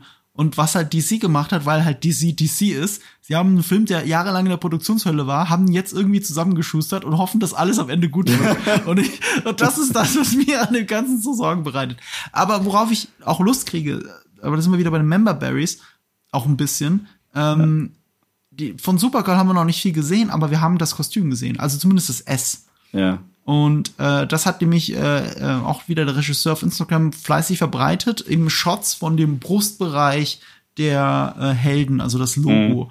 Ob es jetzt von Supergirl ist, ob es von Flash ist oder eben von Keatons Batman. Mhm. Das sah sehr cool aus. Das, da kriege ich einfach direkt Bock. Und was er auch gemacht hat, ist, er hat einmal äh, Keatons Brust genommen und hat da rot drüber gesprüht und dann in, in, Weil, äh, in Gelb äh, den Blitz noch so mit rein. Mm. Und das sieht halt besonders cool aus. Und das sind so die Momente, wo ich denke, ja, ich hab Bock auf den Film. Aber wie du sagst, nicht wegen The Flash. Und das ist das Problem. Aber das ist das gleiche Problem, das ich mit ähm, äh, Spider-Man No Way Home habe. Ist eins zu eins. Freue ich mich auf Alfred Molina und Willem Dafoe und eventuell, falls ich Toby zurückkriege und sogar oder sogar Andrew, ja. Aber was denn mit Tom? Ja, der ist mir egal. So. Aber und das, da ist die Fallhöhe höher. Ja. Weil ja. der Octopus, Doc Ock, hatte ein cooles Ende. Seine Rolle war zu Ende erzählt. Und hier ist die Gefahr bei No Way Home viel größer, dass er mir eine Figur kaputt macht, die eigentlich schon zu Ende erzählt war. Und das ist ja bei Michael Keaton nicht so, der ja. war nicht zu Ende Aber erzählt. ich gehe eh davon aus, ich gehe davon aus, der wird nur aus, ich wette, das wird nicht eins zu eins der sein, weil das werden sie auch nicht trauen. Die werden sagen, ja, der ist tot, aber er sieht halt genauso aus, weil Variante und so können sie halt alles erklären. Ja, mit Varianten können sie alles erkennen. Genau. Und, äh, und, und das ist das Ding. Ich sehe auch sehr viele strukturelle Parallelen. Was ich damit meine, ist, der Barry Allen des DCEUs, das es ja irgendwo gibt und irgendwo auch nicht mehr gibt, ist das gleiche wie der Spider-Man im MCU. Das bedeutet, er ist ein Fanboy vom, vom, vom reichen Mitglied der Crew. Ja? Hm. Äh, wird von ihm unter die Fittiche genommen. Der ist immer da, deswegen muss Ben Afflecks Batman auch bei ihm drin sein, so wie Iron Man bei Spider-Man drin sein. Und die Filme gucken wir wegen anderen Charakteren. Und, und äh, er hat ganz viele Popkulturreferenzen am Start und ist auch immer für die Witze da, aber bisher eine Fallhöhe mit Barry Allen hatten wir in diesen Filmen nicht. Wir haben aber Iris West kurz kennengelernt und ich finde, das war ein gutes Casting. In dieser ganz kurzen Szene, wo er ihr das Leben rettet und sich direkt in der Luft in sie mhm. verliebt, das fand ich ziemlich süß. Und die bringen auch die Schauspielerin zurück. Den Vater ersetzen sie. Es war äh, Billy äh, Crudup, der auch ähm, hier äh, Dr. Manhattan spielt in äh, Zack Snyder's Watchmen. Aber anscheinend, wenn du Zack Snyders Universum cuttest, so sagen auch alle Schauspieler, die seine Stammgarde, nö, da mach ich auch nicht mit. Äh, nee, bei ihm war es aber aus Zeitgründen tatsächlich. Ach so, okay. Und nicht wegen Zack Snyder und ja. nicht, weil wir alle seinen Penis gesehen haben in Watchmen. Das ist, ist es seiner? Das weißt du nee, auch nicht. Nee, ist es nicht. Das ist CGI, Tom. Da haben sich richtig viele Leute Mühe gegeben, dass das Ding jedes Mal hin und her wackelt, okay? Respekt ja. an euch da draußen, Jungs, die, die, dafür gesorgt haben, dass das blaue Ding hin und her wedelt, den ganzen Film. Respekt dafür. Ja, so. nee, Billy Crudup kommt aus Zeitgründen nicht zurück tatsächlich und ja. wird jetzt ersetzt von Ron Livingston und ich musste erst überlegen, woher kenne ich denn den, woher kenne ich den? Und der, ähm, der hat auch schon sehr viele Rollen in seinem Leben gespielt, aber wo ich ihn als letztes gesehen habe, war, glaube ich, Tully von Jason Reitman hm. mit äh, Charlie Theron in der Hauptrolle. Ja. Wie gesagt, The Flash ist ein Film. Kann gut sein, mhm. kann schlecht sein. Ich freue mich auf Michael Keaton, aber es ist keiner dieser Filme, auf die ich jetzt unfassbar heiß bin, muss ich leider sagen. Muss ich leider echt sagen. Aber das war der zweitgrößte Film, äh, um den es ging. Ja, das äh, gestern. Also, also wenn man Aquaman mal ausblendet, Aquaman ist ja theoretisch eigentlich in Wirklichkeit der größere. Also der wird mehr Geld einspielen, ja. der ist auch viel erfolgreicher und viel beliebter und so, aber da gab es jetzt nur ein Behind the Scenes. Und äh, bei ich glaube tatsächlich, Aquaman ist auch deswegen so erfolgreich, weil er für den Mainstream so super geeignet ist, Jason Momoa. Und so ein DC-Fandom ist halt für die Hardcore-DC-Fans ja. und nicht für den Mainstream. Ja, ja. Deswegen war tatsächlich The Flash das größte, das zweitgrößte Ding, das sie gestern, äh, Samstag gezeigt haben. Was war denn das größte? Endlich, oh Gott, okay. Können wir jetzt endlich über das reden, worüber wir eigentlich reden wollen, so? Beide Güte. Okay, ich habe der Nummer schon 50 Minuten. Ich habe der, no hab der Nummer schon ein Video gewidmet. Lass uns über The Batman sprechen. The Batman von Matt Reeves. Oh mein Gott, warte ich schon lange auf diesen Film. Äh, ich, wir sprechen ja heutzutage häufiger über die sogenannte Comic Fatigue und Comic Müdigkeit. Du hast einen Monolog gehalten, äh, bevor wir uns über No Time to Die gesprochen haben, was dir Bond mhm. bedeutet und dass es unterschiedliche äh, Schauspieler gibt, die ihn verkörpert haben und dass sich das früher komplett äh, verrückt gemacht hat und so weiter. Das ist Batman für mich. Ich, ich bin so ein richtiges Batman-Kind. Spidey und Batman, das sind so meine Helden, die unterschiedlicher nicht sein könnten. Ich mache auch zurzeit auf Moviepilot diesen Batman Rewatch und oh Gott, ich komme jetzt zu den Schumacher-Filmen. Aber ja, jedes Mal, wenn ein neuer Batman angekündigt wird, dann lege ich los und recherchiere. Wer ist der Schauspieler? Okay, ich muss mir mindestens ein, zwei Filme mit denen angucken. Äh, wer ist der Regisseur? Okay, ich muss mir mindestens ein, zwei Filme von äh, dem Regisseur angucken. Okay, wer ist der Schurke? Und ich bin auch mittlerweile so auf dem Level, wo ich immer meine Klappe halte, um Schauspieler in Batman-Filmen erstmal zu verurteilen bevor ich sehe, was sie tatsächlich äh, mitbringen. Weil Heath Ledger wurde von allen gebasht, war ein fantastischer Joker. Ben Affleck wurde von allen gebasht, war fantastischer Batman. Der einzige, bei dem alle recht hatten, das war nicht ein Batman-Charakter, das war Jesse Eisenberg als Lex Luthor und der war kacke. So, ab, äh, George Clooney? Ja, gut, aber das, das lag nicht an Clooney, das lag an dem Drehbuch, okay? Na, also, das lag auch an Clooney. Also, das kannst du mir jetzt nicht erzählen, dass es nur am Drehbuch lag. Ich glaube, Clooney könnte einen guten Batman spielen. Glaube ich wirklich. Ich glaube, Clooney kann einen guten Batman spielen. Er hat das Ding nicht ernst genommen. Ich habe mir, hab mir sogar die Behind-the-Scenes rein. Aber wenn er es nicht ernst nimmt, liegt es ja auch an ihm. Das will nee, aber sagen. der Film hat sich selbst nicht ernst genommen. Du guckst dir. Ja, das sowieso. Aber Clooney hat sich auch nicht ernst ja, genommen. Ja, aber du guckst dir die Behind-the-Scenes an und jeder, jeder Produzenten, Drehbuchautoren, Joe Schumacher selbst sagen, ja, das ist, das ist eine Spielzeugwerbung. Ja. So. Und das ist der Film. Der Film ist eine, wie lange dauert die Scheiße? Ich weiß nicht. 90-minütige Spielzeugwerbung und fertig. Deswegen, das kann ich dem großartigen George Clooney eigentlich nicht anlasten. Aber ja, ich werde auf ihn einprügeln, wenn ich zu diesem Film komme in meinem Movieplot Rewatch. Lass es mich anders sagen, er lasset es sich selbst an, weil diesen Film hat er bis heute seiner Ehefrau nicht gezeigt, weil er nicht möchte, dass sie, Zitat, den Respekt vor ihm verliert. ja, dann kommen wir aber jetzt zu Matt Reeves. Und äh, ja, hier darf ich mir ausnahmsweise mal auf die Schulter klopfen. Ich weiß, du machst das auch sehr gerne. Ähm, die auf die Schulter klopfen? Nein, die auf die Schulter klopfen. Aber diesmal darf ich's. Äh, und zwar, ich habe mit Matt Reeves 2017 äh, gequatscht. Mhm. Als es um. Ähm, warte, warte, warte, 2017 war war das War of the Planet of the Apes? Ja, das war der, der dritte Teil der äh, Apes Trilogie. For the Planet of the Apes. War for the Planet of the Apes. Das äh, auf, auf Deutsch glaube ich hieß das Survival. Ja, Survival. Was witzigerweise der richtigere Name ist bei dem Film.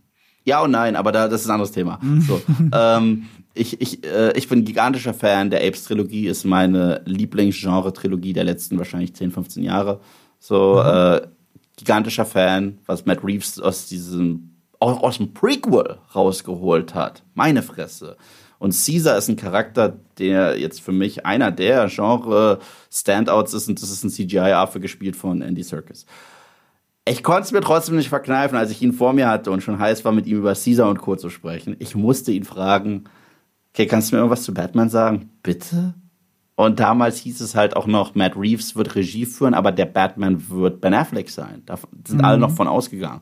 Er meinte er zu mir, Ähm, was er vorhat, ist eine Detective Noir Crime mhm. Story zu erzählen, was wir ja noch nie bekommen haben. DC steht für Detective Comics und äh, Batman zählt auch als der beste Detective der Welt. Ist auch eine seiner mhm. Fähigkeiten.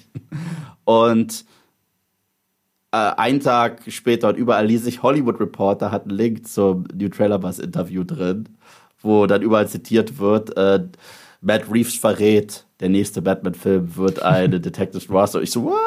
Ja, ja, ja. Ich habe das auch in meinen zwei Videos eingebaut, ja. Interview. Das war meins über, äh, ähm, ich glaube, über, ähm, über Robert Pattinson. Ja, ja, warum, warum Robert Pattinson ein guter Batman ist. Das hast ja, du angefangen genau. mit deinem wundervollen Twilight Voice-Over. Siehst du, so, so, so, so akribisch schaue ich auch deine Videos. da habe ich ja auch dich eingebaut. Und ich habe äh, ein, ein bisschen später bei der CCXP habe ich ja auch den Rechteinhaber von Batman, Michael Uslan, auch mhm. nochmal drauf angesprochen auf äh, Matt Reeves Film und er hat das da auch nochmal betont, was, mhm. was du schon rausgefunden hattest, dass es eben wirklich eine Noir-Story ist. Ja. Also Back to the Roots, da wo Batman eigentlich herkommt, Detective Comics. Und so sieht das auch aus, okay? Also mhm. direkt können wir von Sekunde eins sagen, wie der Film inszeniert ist die Stilmittel eines äh, Film Noirs sieht man überall. Also es ist, es hat diesen leichten Gothic-Touch, den auch Tim Burton hat, aber Tim Burton ist da so ein bisschen in die Fantasy-Gothic-Welt gesprungen und der ist in die Crime Noir Gothic-Welt gesprungen, aller Chinatown, was ja auch ein äh, Vorbild ist. Wir sehen, dass es überall regnet. Wir sehen Leute in langen Mänteln. Wir sehen eine femme fatale in Selina Kyle. Wir sehen eine Stadt, die von Korruption zerfressen ist. Und gleichzeitig wirkt alles sehr geerdet. Wenn da so ein Typ in einem Fledermaus-Outfit rumläuft, wirkt das noch geerdeter als bei Nolan bis dato, so im, ja. äh, im, im, im Trailer. Was krass ist, weil Nolan hat ja eigentlich Batman so auf den Boden der Tatsachen gebracht, eigentlich in seinen Filmen. Und das sieht. Wir haben auch ein ähnliches Vorbild, muss man dazu sagen. Ja. Der Comic Year One. Ja. Also ähm, den hat Nolan halt an sehr vielen Stellen zitiert, ob es das Kostüm ist, wie er, wie er Gordon kennenlernt ja. und so weiter. Und was Matt Reeves macht, er nennt es zwar eher Year Two, ja. also als Fortsetzung von Year One quasi, äh, will die Origin Story nicht drin haben, mhm. aber ähm, alles ist im Schatten dessen erzählt der Origin Story, die ja jeder kennt. Ja, was auch gut ist, ich muss nicht nochmal die ja. Waynes sehen, wie sie erschossen werden. Ich habe jetzt einfach, so, ich könnte ich könnt schon ein Ranking machen, die besten Tode der Waynes. So, also, äh, obwohl das, ich bleib dabei, das dümmste äh, Beispiel ist trotzdem Zack Snyder. Ob, widerspricht allem, was ich davor über ihn gesagt habe. Aber sorry, in Zack Snyders Fall, Jeffrey Dean Morgan hat probiert, diesen Räuber zu hauen. Der hatte eine Waffe und er hatte eine Faust. Das ist das komplette Gegenteil von Thomas Wayne. Thomas Wayne gibt überall die Kette und sagt, okay, okay, lass uns in Ruhe und wird trotzdem erschossen. Man konnte es nicht verhindern. Jeffrey Dean Morgan, ja, okay, ich gehe doch nicht mit einer Faust auf jemanden los, der mich ohnehin schon mit einer Pistole bedroht. Und dann wundert er sich, dass er tot ist. Ja. Aber er hätte doch auch Batman sein können. Ja, okay. Das haben wir doch schon etabliert. Nein, aber da dachte Würde da, Batman nicht zuschlagen? Nein, aber da sah, dachte sich einfach äh, Zack Snyder, ja, äh, Thomas Wayne ist auch Leonidas. So, weil das ist, es ist, ist viel mehr, weißt du, was viel mehr Badass ist, als, als die Kette abzugeben, zu sterben. So. Aber okay, okay, fuck it.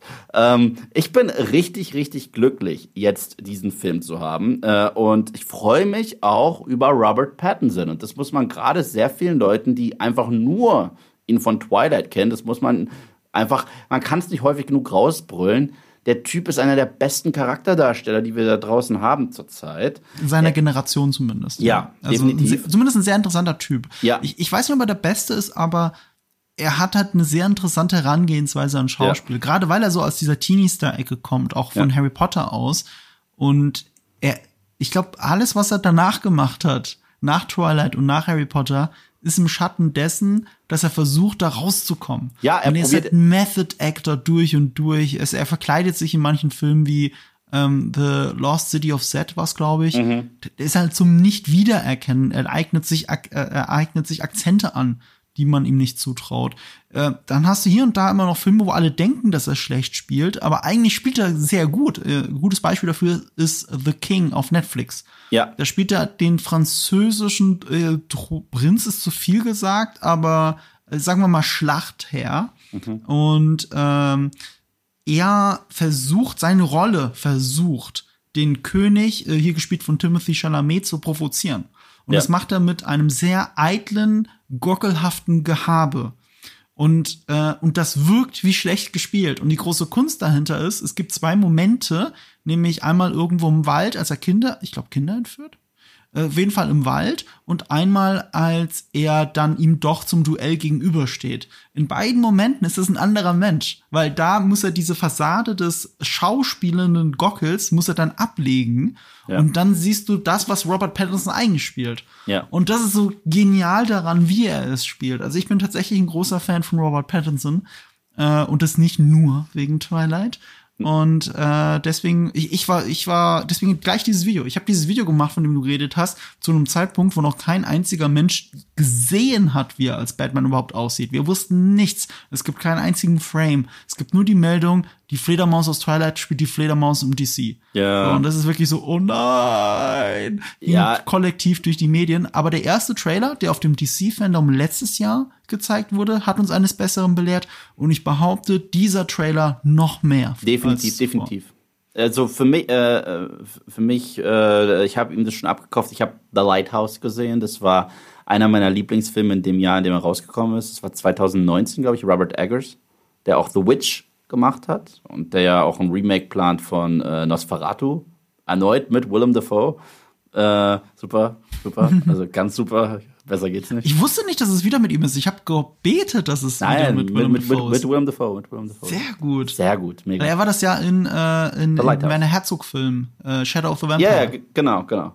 Und The Toys, yes, Bounty Hunting is a complicated profession. Don't you agree? So, das konnte ich lassen. ähm, Ken- Kennst du das mit der Kugel, die äh, Werner Herzog getroffen hat? Hast du mir nicht diesen Interviewclip damals geschickt? welchen? The Bull oh, kennst du das nicht? Nee. Es gibt ein Interview mit Werner Herzog irgendwo in L.A. und auf einmal wird er von einer Kugel getroffen. Oh, eine nee. Luftgewehrkugel. Wow. Also ernsthaft, ne?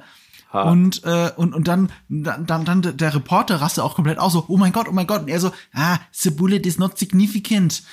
und macht einfach dieses, dieses Interview weiter. Ich liebe seine ist Interviews. wahnsinnig ich, gut. Das Beste war, als er gefragt wurde, wie er zu Star Wars steht und ob er denn die Filme kennt. Und er, yes, yes, I know the toys. Großartig. Aber äh, ja, zurück zu Patterson. Ich habe ähm, The Lighthouse gesehen, habe mich in den Film verliebt. Äh, Ja, war wunderbar. Wundervoller Film, auch verdammt lustig. Und atmosphärisch und alles und alles, was über ihn gesagt wurde, stimmt. alles, was ihr so in den Kritiken lest, das, das stimmt einfach. Das ist einer der besten Filme der letzten Jahre für mich. Ja, The Lighthouse. äh, also 2019 war der bei mir ganz, ganz, ganz weit oben. Der war super toll. Der hat mich von den Socken gehauen. Ich konnte ihn damals nicht im äh, Kino sehen. Es kam viel zu, äh, ich konnte nicht in die PV gehen, weil ich da irgendwann, ich glaube, ich hatte frei oder so. Ich weiß schon gar nicht mehr. Oder ich war krank. Irgendwas von beiden. Ich war krank und frei, genau. und äh, da habe ich ihn gesehen und habe mich verliebt. Ich so, ja, okay, äh, ich, der kann auch Bruce Wayne spielen. Ohne, oh, auf jeden Fall. So, wenn du es nach dem Film nicht, also, sorry. Er nimmt da übrigens, Stimmt. also ja, der Film spielt auch sehr mit Identität und so weiter. Deswegen ja. Ähm, und äh, Robert äh, Pattinson durften wir tatsächlich, was ich ganz spannend finde, in beiden Trailern bis dato häufiger im Batman-Outfit sehen, als tatsächlich als Bruce Wayne. Mir gefällt, was ich so sehe von seinem Outfit her. Ich weiß, es gibt auch die Theorie, dass äh, sei, sei, seine Brustplatte aus der Knarre besteht, mit der die Waynes niedergeschossen wurden. Das ist aber nirgendwo bestätigt. Das ist aber eine coole Idee. Jetzt wissen wir, dass er wirklich gepanzert ist und du kannst auf ihn schießen wie auf den Man of Steel, was interessant ist. Ähm, und das Kostüm gefällt mir super. Er ist auch der erste Batman, bei dem wir richtig sehen, dass er eigentlich Eyeliner hat, weil unter der Maske müssen, ja selbst seine Augenumrisse schwarz sein und haben alle anderen Bat Batman-Charaktere, wir haben es noch nie gesehen. Außer George Clooney hatte nichts, der hat aber Bad Nipple, aber okay, anderes Thema. Ja, das ist immer so ein Ding, wo sie mal drum, also Nolan hat drum rumgeschnitten zum Beispiel. Also du Ja. siehst dann oft Christian Bale so im Halbschatten sitzen und dann siehst du halt seine Augenpartie eigentlich gar nicht. Ja. Aber äh, auch da muss es dann immer irgendwo den Punkt gegeben haben, wo er sich nur den Eyeliner abgewischt hat, aber den Mhm. Rest hat er anbehalten. Das ist merkwürdig. Und bei Zack Snyder berühmterweise bei Batman wie Superman in dieser Flashback-Sequenz, als Superman ihm die Maske vom Kopf reißt, hat er den Eyeliner gleich mit abgerissen anscheinend. Ja gut, aber das, ist- kann ist Superman. wirklich bescheuert. Das kann Superman. ja, das ist anscheinend. Aber hier äh, macht das sehr viel Sinn. Ich habe, wie gesagt, äh, ich habe mein Videos draußen, steht für sich. Ich habe gesagt, ich kaufe ihm Batman total ab. Es ist auch, was ich überraschend finde, es ist ein richtig abgefuckter, düsterer Batman. Den kenne ich eigentlich nur als Veteran-Batman. Das ist so ein Dark Knight Returns Frank Miller Batman. Das ist so ein Ben Affleck Batman, der ja Dark Knight Returns zitiert hat. Aber gerade, dass dieser Batman schon so hart drauf eindrischt und jetzt schon da ist, ich so, Gott, wie wird denn diese Version des Dark Knight Returns aussehen? Wird er einfach nur noch mit einem Messer irgendwie rumrennen und Leute abschlachten? Das fand ich interessant. Aber die Sache ist die, Bruce Wayne und Batman, das sind zwei unterschiedliche Charaktere. Das hat ja der Bale Batman, finde ich, am besten gemacht, tatsächlich. Ja. Du musst drei Rollen spielen können. Du musst der charismatische Playboy sein, der du nicht wirklich bist, aber der du vorgibst zu sein, um in Gotham City anzukommen. Du musst der echte Bruce Wayne sein, dieses traumatisierte Kind, das du dir erlaubst zu sein, wenn du mit Alfred agierst. Mhm. Und du bist der Dämon, der die Verbrecher äh, zu Mus haut und ihnen Angst einjagt. Und mhm. das hat Batman Begins damals richtig super gemacht mit all diesen drei Interpretationen. Ja. Ich sehe jetzt diesen Dämon auf jeden Fall.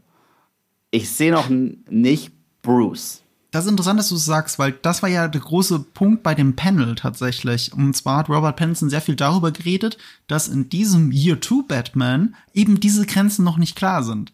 Die hm. verschwimmen einfach nicht. Und, und er ist die ganze Zeit in diesem Rage-Modus und er muss selber erst diese Grenzen für sich definieren. Wann ist er Bruce Wayne? Wann ist er der Playboy? Und wann ist er dieser Dämon, wie du so mhm. schön sagst? Und diese Grenzen sind alle noch sehr fließend. Und dafür ist der Eyeliner für mich tatsächlich ein Symbol dessen. Ja. Weil dir ein Stück von dem Kostüm immer noch an ihm dran ist. Mhm. Während bei allen anderen Batmans, wenn du die Maske abnimmst, auch wirklich alles von der Maske, also von der, Mas der Maske zur Maske dazugehört, mhm. weg ist und dann hast du halt nur noch Bruce Wayne. Ja. Und das ist hier eben nicht so. Du hast die ganze Zeit Emo Robert Pattinson, der der nicht loslassen kann. Und ja. genau das ist so, so ist auch diese Kampfsequenz, die wir sehen. Ja. Ich würde behaupten, die meiste Action, die man in diesem Trailer gesehen hat, interessanterweise, war eine Sequenz. Nämlich wie er all diese Typen verprügelt. Es schien mir so, als wäre das so Daredevil-mäßig, so eine riesige Szene, wo sich einmal durch ein komplettes Hochhaus prügelt oder sowas. Und, äh, und das finde ich auch so interessant, dass es, es dann es, nicht gibt, so viel Action-Pieces gibt. Es gibt anscheinend zwei Szenen. Das eine ist diese Gang, die so mhm, ähm, ja. Joker-mäßig ausschaut, was ganz spannend ist, weil hier habe ich ja. schon zwei Theorien. Auf der einen Seite, es könnte auch an Halloween spielen und einfach deswegen sind sie maskiert und das ist dann so eine Anlehnung an The Long Halloween, weil das ist auch eine mhm. Inspiration für den Film. Auf der anderen Seite. Der Film wird an Halloween spielen. Ja, auf der anderen also Seite. Es, es gibt Bilder, wo man gesehen hat, dass Halloween-Dekoration äh, ja. on ist. Und auf der anderen Seite könnte diese Crew auch inspiriert sein von einem gewissen Joker. Aber ich würde es nicht mit Joker in Verbindung bringen. Wie gesagt, es spielt an Halloween. Fertig. Ich weiß, ich weiß, aber, aber es gab so eine Sache, die ich jetzt im Trailer gesehen habe, die mich ein bisschen. Ich glaube, verstehe mich nicht falsch, ähm, Joaquin Phoenix kann gar nicht im Film auftreten, weil Bruce und, äh, und Arthur haben einen viel zu großen Altersunterschied. Äh, das heißt, er müsste von einem anderen Schauspieler gespielt werden. Mhm. Was ich meine, ist folgendes. Arkham Asylum ist ein Begriff für jeden Batman-Fan. Mhm. In äh, Joker wurde das Ding das erste Mal Arkham State Hospital genannt. Und wenn wir Edward sehen, die, äh, diesen Edward Nashton im Trailer, mhm. in seiner ähm, Kluft steht da Gotham State Hospital drauf. Das gleiche, wo, ein, äh, wo früher mal vielleicht ein Arthur Fleck hingegangen ist. Und, ev und, eventuell hat er auch, ob wenn er nicht mehr da ist, diese Jokers, die da rumrennen. Mhm. Sowas gab es auch mal in den Comics, so Batman Beyond und so weiter, dass es halt eine Bewegung losgetreten hat. Die Idee des Jokers, ähnlich wie die Idee des Batmans, ist nicht tot. Und vielleicht ist er auch deswegen so wütend, weil er durch Clowns seine Eltern verloren hat in Joker. Ich würde mir ja wünschen, dass irgendwo habe ich das schon mal gesagt, dass, ja. ähm, dass Joker und, und The Batman, dass die zwei Filme zusammenfinden. Aber ich, ich glaube, das sind die Diskrepanzen dann doch zu groß. Also The Joker ist ja eindeutig ein New York-Film, eben in Anlehnung an ähm, äh, Taxi Driver. Yeah. Und äh, dieser Film ist ja in Liverpool hauptsächlich gedreht. Deswegen, das deswegen ist ein ganz anderes Gothing, ein ganz anderes Feeling. Ich, ich, ich sag auch gar nicht, dass er, dass er auftritt. Er würde nicht auftreten, aber mhm. man könnte den Spagat dahin ziehen, dass das seine äh, Nachfolger sind, die immer noch diese randalierenden Clowns am Ende von Joker so. Ja, wie gesagt, ich würde mir das wünschen, aber die Welten sprechen eigentlich dagegen. Ja. Also die ich, Art der Inszenierung ich halte mich auch nur an diesem einen äh, äh, hier Goth, ähm, Arkham State Hospital Dingsbums auf. Äh, da hänge ich mich so ein bisschen dran auf. Aber ja, ansonsten, Selbst wenn es nicht, ich, ich, bin, ich begrüße mal sehr eigene Visionen, was, was sehr, sehr eigenes. Und es sieht hier definitiv sehr eigen aus. Die Inspiration ist auch ganz klar Zodiac. Sogar der gleiche Cinematographer habe ich gelesen. Äh, hat er auch Zodiac gemacht, Craig Fraser? Das wusste ich gar nicht. Hab ich, äh, meine ich, heute gelesen. Nee, das wusste ich nicht. Aber, aber, ich kann an der Stelle, das kann ich ganz kurz nutzen, weil es sieht so aus, als würdest du schnell nachgucken. Mhm. Also Craig Fraser, der Dune gemacht hat und über den wir ja so viel lobende Worte verloren haben, hat eben auch The Batman gefilmt und äh, das sieht man ja auch, weil ich, wir haben ja da schon gesagt, in unserem äh, Dune Talk, dass das offensichtlich einer der besten Kameramänner der Welt ist und das hat man jetzt hier in The Batman auch noch mal gesehen. Aber ich habe fälschlicherweise behauptet, er hätte auch Godzilla gedreht von Gareth Edwards, der 20, wann Mann, der 2014, glaube ich, oder 2013 mhm. kam Godzilla raus. Den hätte er gedreht und das war er gar nicht. Deswegen kurze Korrektur von mir an dieser Stelle, während Eve fleißig googelt. Äh, der Hinweis kam von einem von euch. Jemand hat mir eine Privatnachricht geschickt und danke dafür, für die kleine Korrektur. Und ich habe mich auch gehört. Aber deswegen habe ich im Chat nachgeguckt, äh, also während des äh, Podcasts nachgeguckt und nein, es war nicht äh, Greg Fraser. Wer hat denn Zodiac gemacht? Zodiac hat, jetzt habe ich schon wieder zu, Mann. Wieso machst du das mit mir? Ähm, ja, jetzt gucke ich nicht nochmal nach. ich, will, ich, ich, will diesen Gesprächsfluss nicht unterbrechen. Nee, nee, passt und, schon, bin, passt schon. und Multitasking ist nicht meine größte. Ich weiß, deine Stärke ist noch weniger. Meine ja, pff, ja du, du bist einfach weg. Du, es ist als, ja. als, als, als, wenn, als wenn ich nur noch die Hülle vor, äh, vor dir. Ich kann ja alles sagen. Ich kann sagen, Marco, äh, kann ich dir ins Gesicht hauen? Du, ja, ja, mach, mach, mach. So, nee, dann, ich antworte ja nicht drauf, weil ich es nicht ja, gehört habe. Ja, genau. Das ist, das ist mein Grad an Nicht-Multitasking. Äh, wenn ich äh, in im gleichen Raum wie du bin und gerade mein Handy gucke oder ja, ansonsten irgendwas weg. denke. Du bist einfach weg. Ich bin, ja, ich bin einfach weg. Ja. Ähm, wir haben aber so schön jetzt die Brücke geschlagen zu der Optik von The Batman, die auf jeden Fall eine riesige Stärke ja, von diesem Film ja. ist und auch in dieses Film Noir-mäßige reinspielt. Genau das, was du gesagt hast. Das Spiel mit dem Schatten, die Silhouetten, wie das mhm. alles aussieht. Wahnsinn. Und dieser letzte Shot, der dann auf dem Kopf steht. Oh, Traum. Diese POV, oh mein Gott. Und dann, und was halt so cool ist auch an dem Trailer, muss man ja dazu sagen. Mhm. Ähm, erstens schließt er den Kreis zum ersten Trailer, wo äh, ja. das Stück von Nirvana im Hintergrund so prominent ist. Ja. Weil das hat ja Matt Reeves ausgesucht, das Stück. Er sagt, das repräsentiert sehr schön, wie dieser Film ist. Und er hat es auch im Panel noch mal gesagt, für ihn ist Bruce Wayne ein Rockstar. Mhm. Und das, diese Attitüde, diese, diesen Look, die, äh, das, was ein Rockstar und seine tiefe emotionale Traurigkeit, die oft dahinter steckt, ausmacht, das strahlt für ihn Robert Pattinson aus. Das ja. ist der Grund, warum er Bruce Wayne spielt. Und genau deswegen wirkt Bruce Wayne in diesem Trailer oder in diesem Film so, wie wir ihn da sehen. Ja. Ähm, das zum einen. Ähm, zum anderen dieses, oh, wo war ich denn? Dieses noirmäßige, dieser Regen die ganze Zeit, das, das hast du auch äh, schon gesagt, die Silhouetten. Der Anfang erinnert an dieses berühmte Gemälde in dem, in dem American ja, Diner. Ja, ja, das heißt Creatures, das heißt, und das heißt auch noch Creatures of the Night. So, dieses Gemälde. Ach so, ja, perfekt. Ja, ja, deswegen, deswegen. Perfekt. Das ist, das ist alles, das ist alles so wunderbar. Ach ja, der Sound, darauf wollte ich hinaus. Ähm, das Stück, das am Ende dann auch schließt, den Trailer, das oder auch so prominent ne? durchgejagt ne? wird. Das ist doch, hä? Das ist das neue Batman-Thema, oder nicht? Das ist das neue Batman-Thema von Michael Giacchino geschrieben. Mhm. Und ich liebe dieses neue Batman-Thema. Ich liebe das Michael Giacchino. Das ist so ein fantastisches Thema. Das beste Batman-Thema seit Danny Elfmans Batman-Thema. Das muss man auch mal sagen. Das ist ja großartig. Ja, ich bin gespannt, wie sie es einsetzen, wann und wo und so weiter. Deswegen, ich, ich mochte tatsächlich auch Hans Zimmer sehr gerne, sehr minimalistisch zu äh, Nolan. Ja, das ist auch super, ist gar keine Frage. Aber, ah. aber wirklich, Moment stand jetzt, ne? Nur anhand des Themas, das ich bis jetzt von Giacchino gehört habe. Und wenn ich Hans Zimmers und wer hat dann noch mit kombiniert? James Newton Howard, glaube ich? Nee. Äh, oder, oder Horner? Ich glaube, es war nur. Es war Hans nicht Hans. allein, es war Hans Zimmer nicht alleine, es war auf jeden Fall noch jemand. Oh, muss ich schon wieder googeln. Es war Batman, es kommt ja noch von Batman Begins. Hans Zimmer hat äh, The Dark Knight Rises, glaube ich, alleine gemacht, aber die anderen zwei Filme hat er nicht alleine gemacht. Den hat er äh, co-produziert, den Score. Dann wahrscheinlich ähm, James Newton Howard. James Newton Howard? Wahrscheinlich. Ähm, also.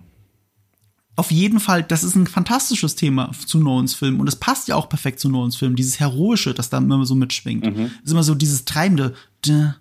Ja, und, das jetzt ist, und, das, und jetzt ist es jetzt ist es das, was er sagt. Jetzt ist es etwas Bedrohliches, weil das ja. Bat-Symbol selbst ist nicht nur ein Symbol, es ist eine Warnung, wie ja. es selbst sagt. Ja, es ist eine Warnung. Und, und das und, ist und das Danny Elfman war ja comichaft heroisch. Das war auch nochmal so schön übersteigert und, und hatten diese Comic-Welt gepasst. Bei Nolan war es eben hero nur heroisch, ja, aber genau. geerdet heroisch. Und hier ist es geerdet, düster, bedrohlich. Ja, also ja. was ganz anderes. Er ist eine Gefahr. Er ist, er ist jetzt primär dieser Dämon. Und das finde ich ziemlich cool. Und ja, du hast recht, James Newton Howard. James Newton Howard übrigens hat eh den besten Superhelden-Score ever gemacht, ist von Unbreakable, aber das ist eine andere Geschichte. Aber äh, ich Ja. kann dir unter Folter nicht sagen, was die Musik von Unbreakable war. Oh, wirklich? Ich- Unter ich, Folter Ich, ich könnte sie direkt ansummen, zwei Ton- Töne, ich weiß. Ja, dann mach doch.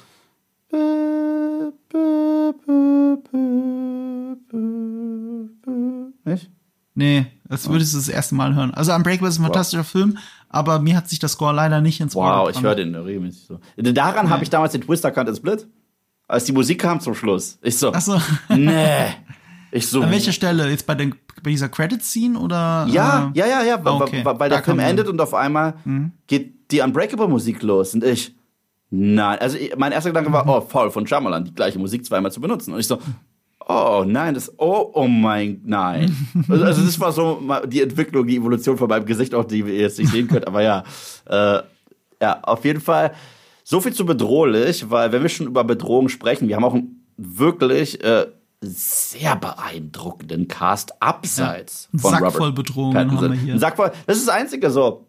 Ist er überfüllt? Ist dieser Film zu überfüllt? Ich weiß es nicht, weil wenn wir The Long Halloween erzählen oder derartig, ist es okay, so viele Charaktere zu haben, weil dann kommen sie halt nur portioniert vor. Nicht jeder, der Mhm. ein großer Name ist, muss automatisch ein großer Charakter im Film sein und die Story kommt zuerst. Das spricht ja auch für diesen Whodunit-Charakter, Ja. die Detective Story. Genau. Wer war's? Genau. Und wenn du wissen willst, wer es war, musst du halt mehrere Suspects auch Genau. haben. Ja, und wir fangen an mit Oswald Cobblepot, aka dem Pinguin, gespielt von Colin Farrell, den ich, obwohl ich's weiß, nicht erkenne unter der Maske.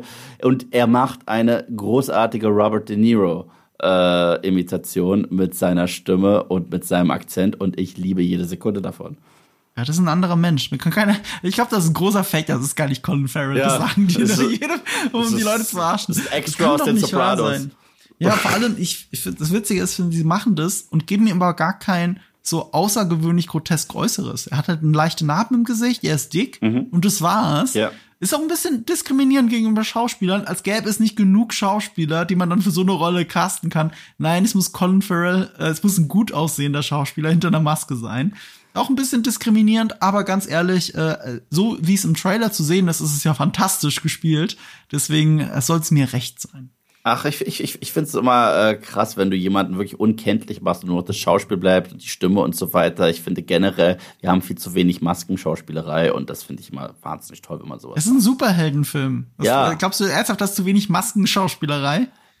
Ja, ja, meine ich wirklich, weil in wie vielen Superhelden haben die, okay, Gegenfrage, haben Superhelden immer noch eine Doppelidentität oder ziehen eine Maske auf? Heutzutage.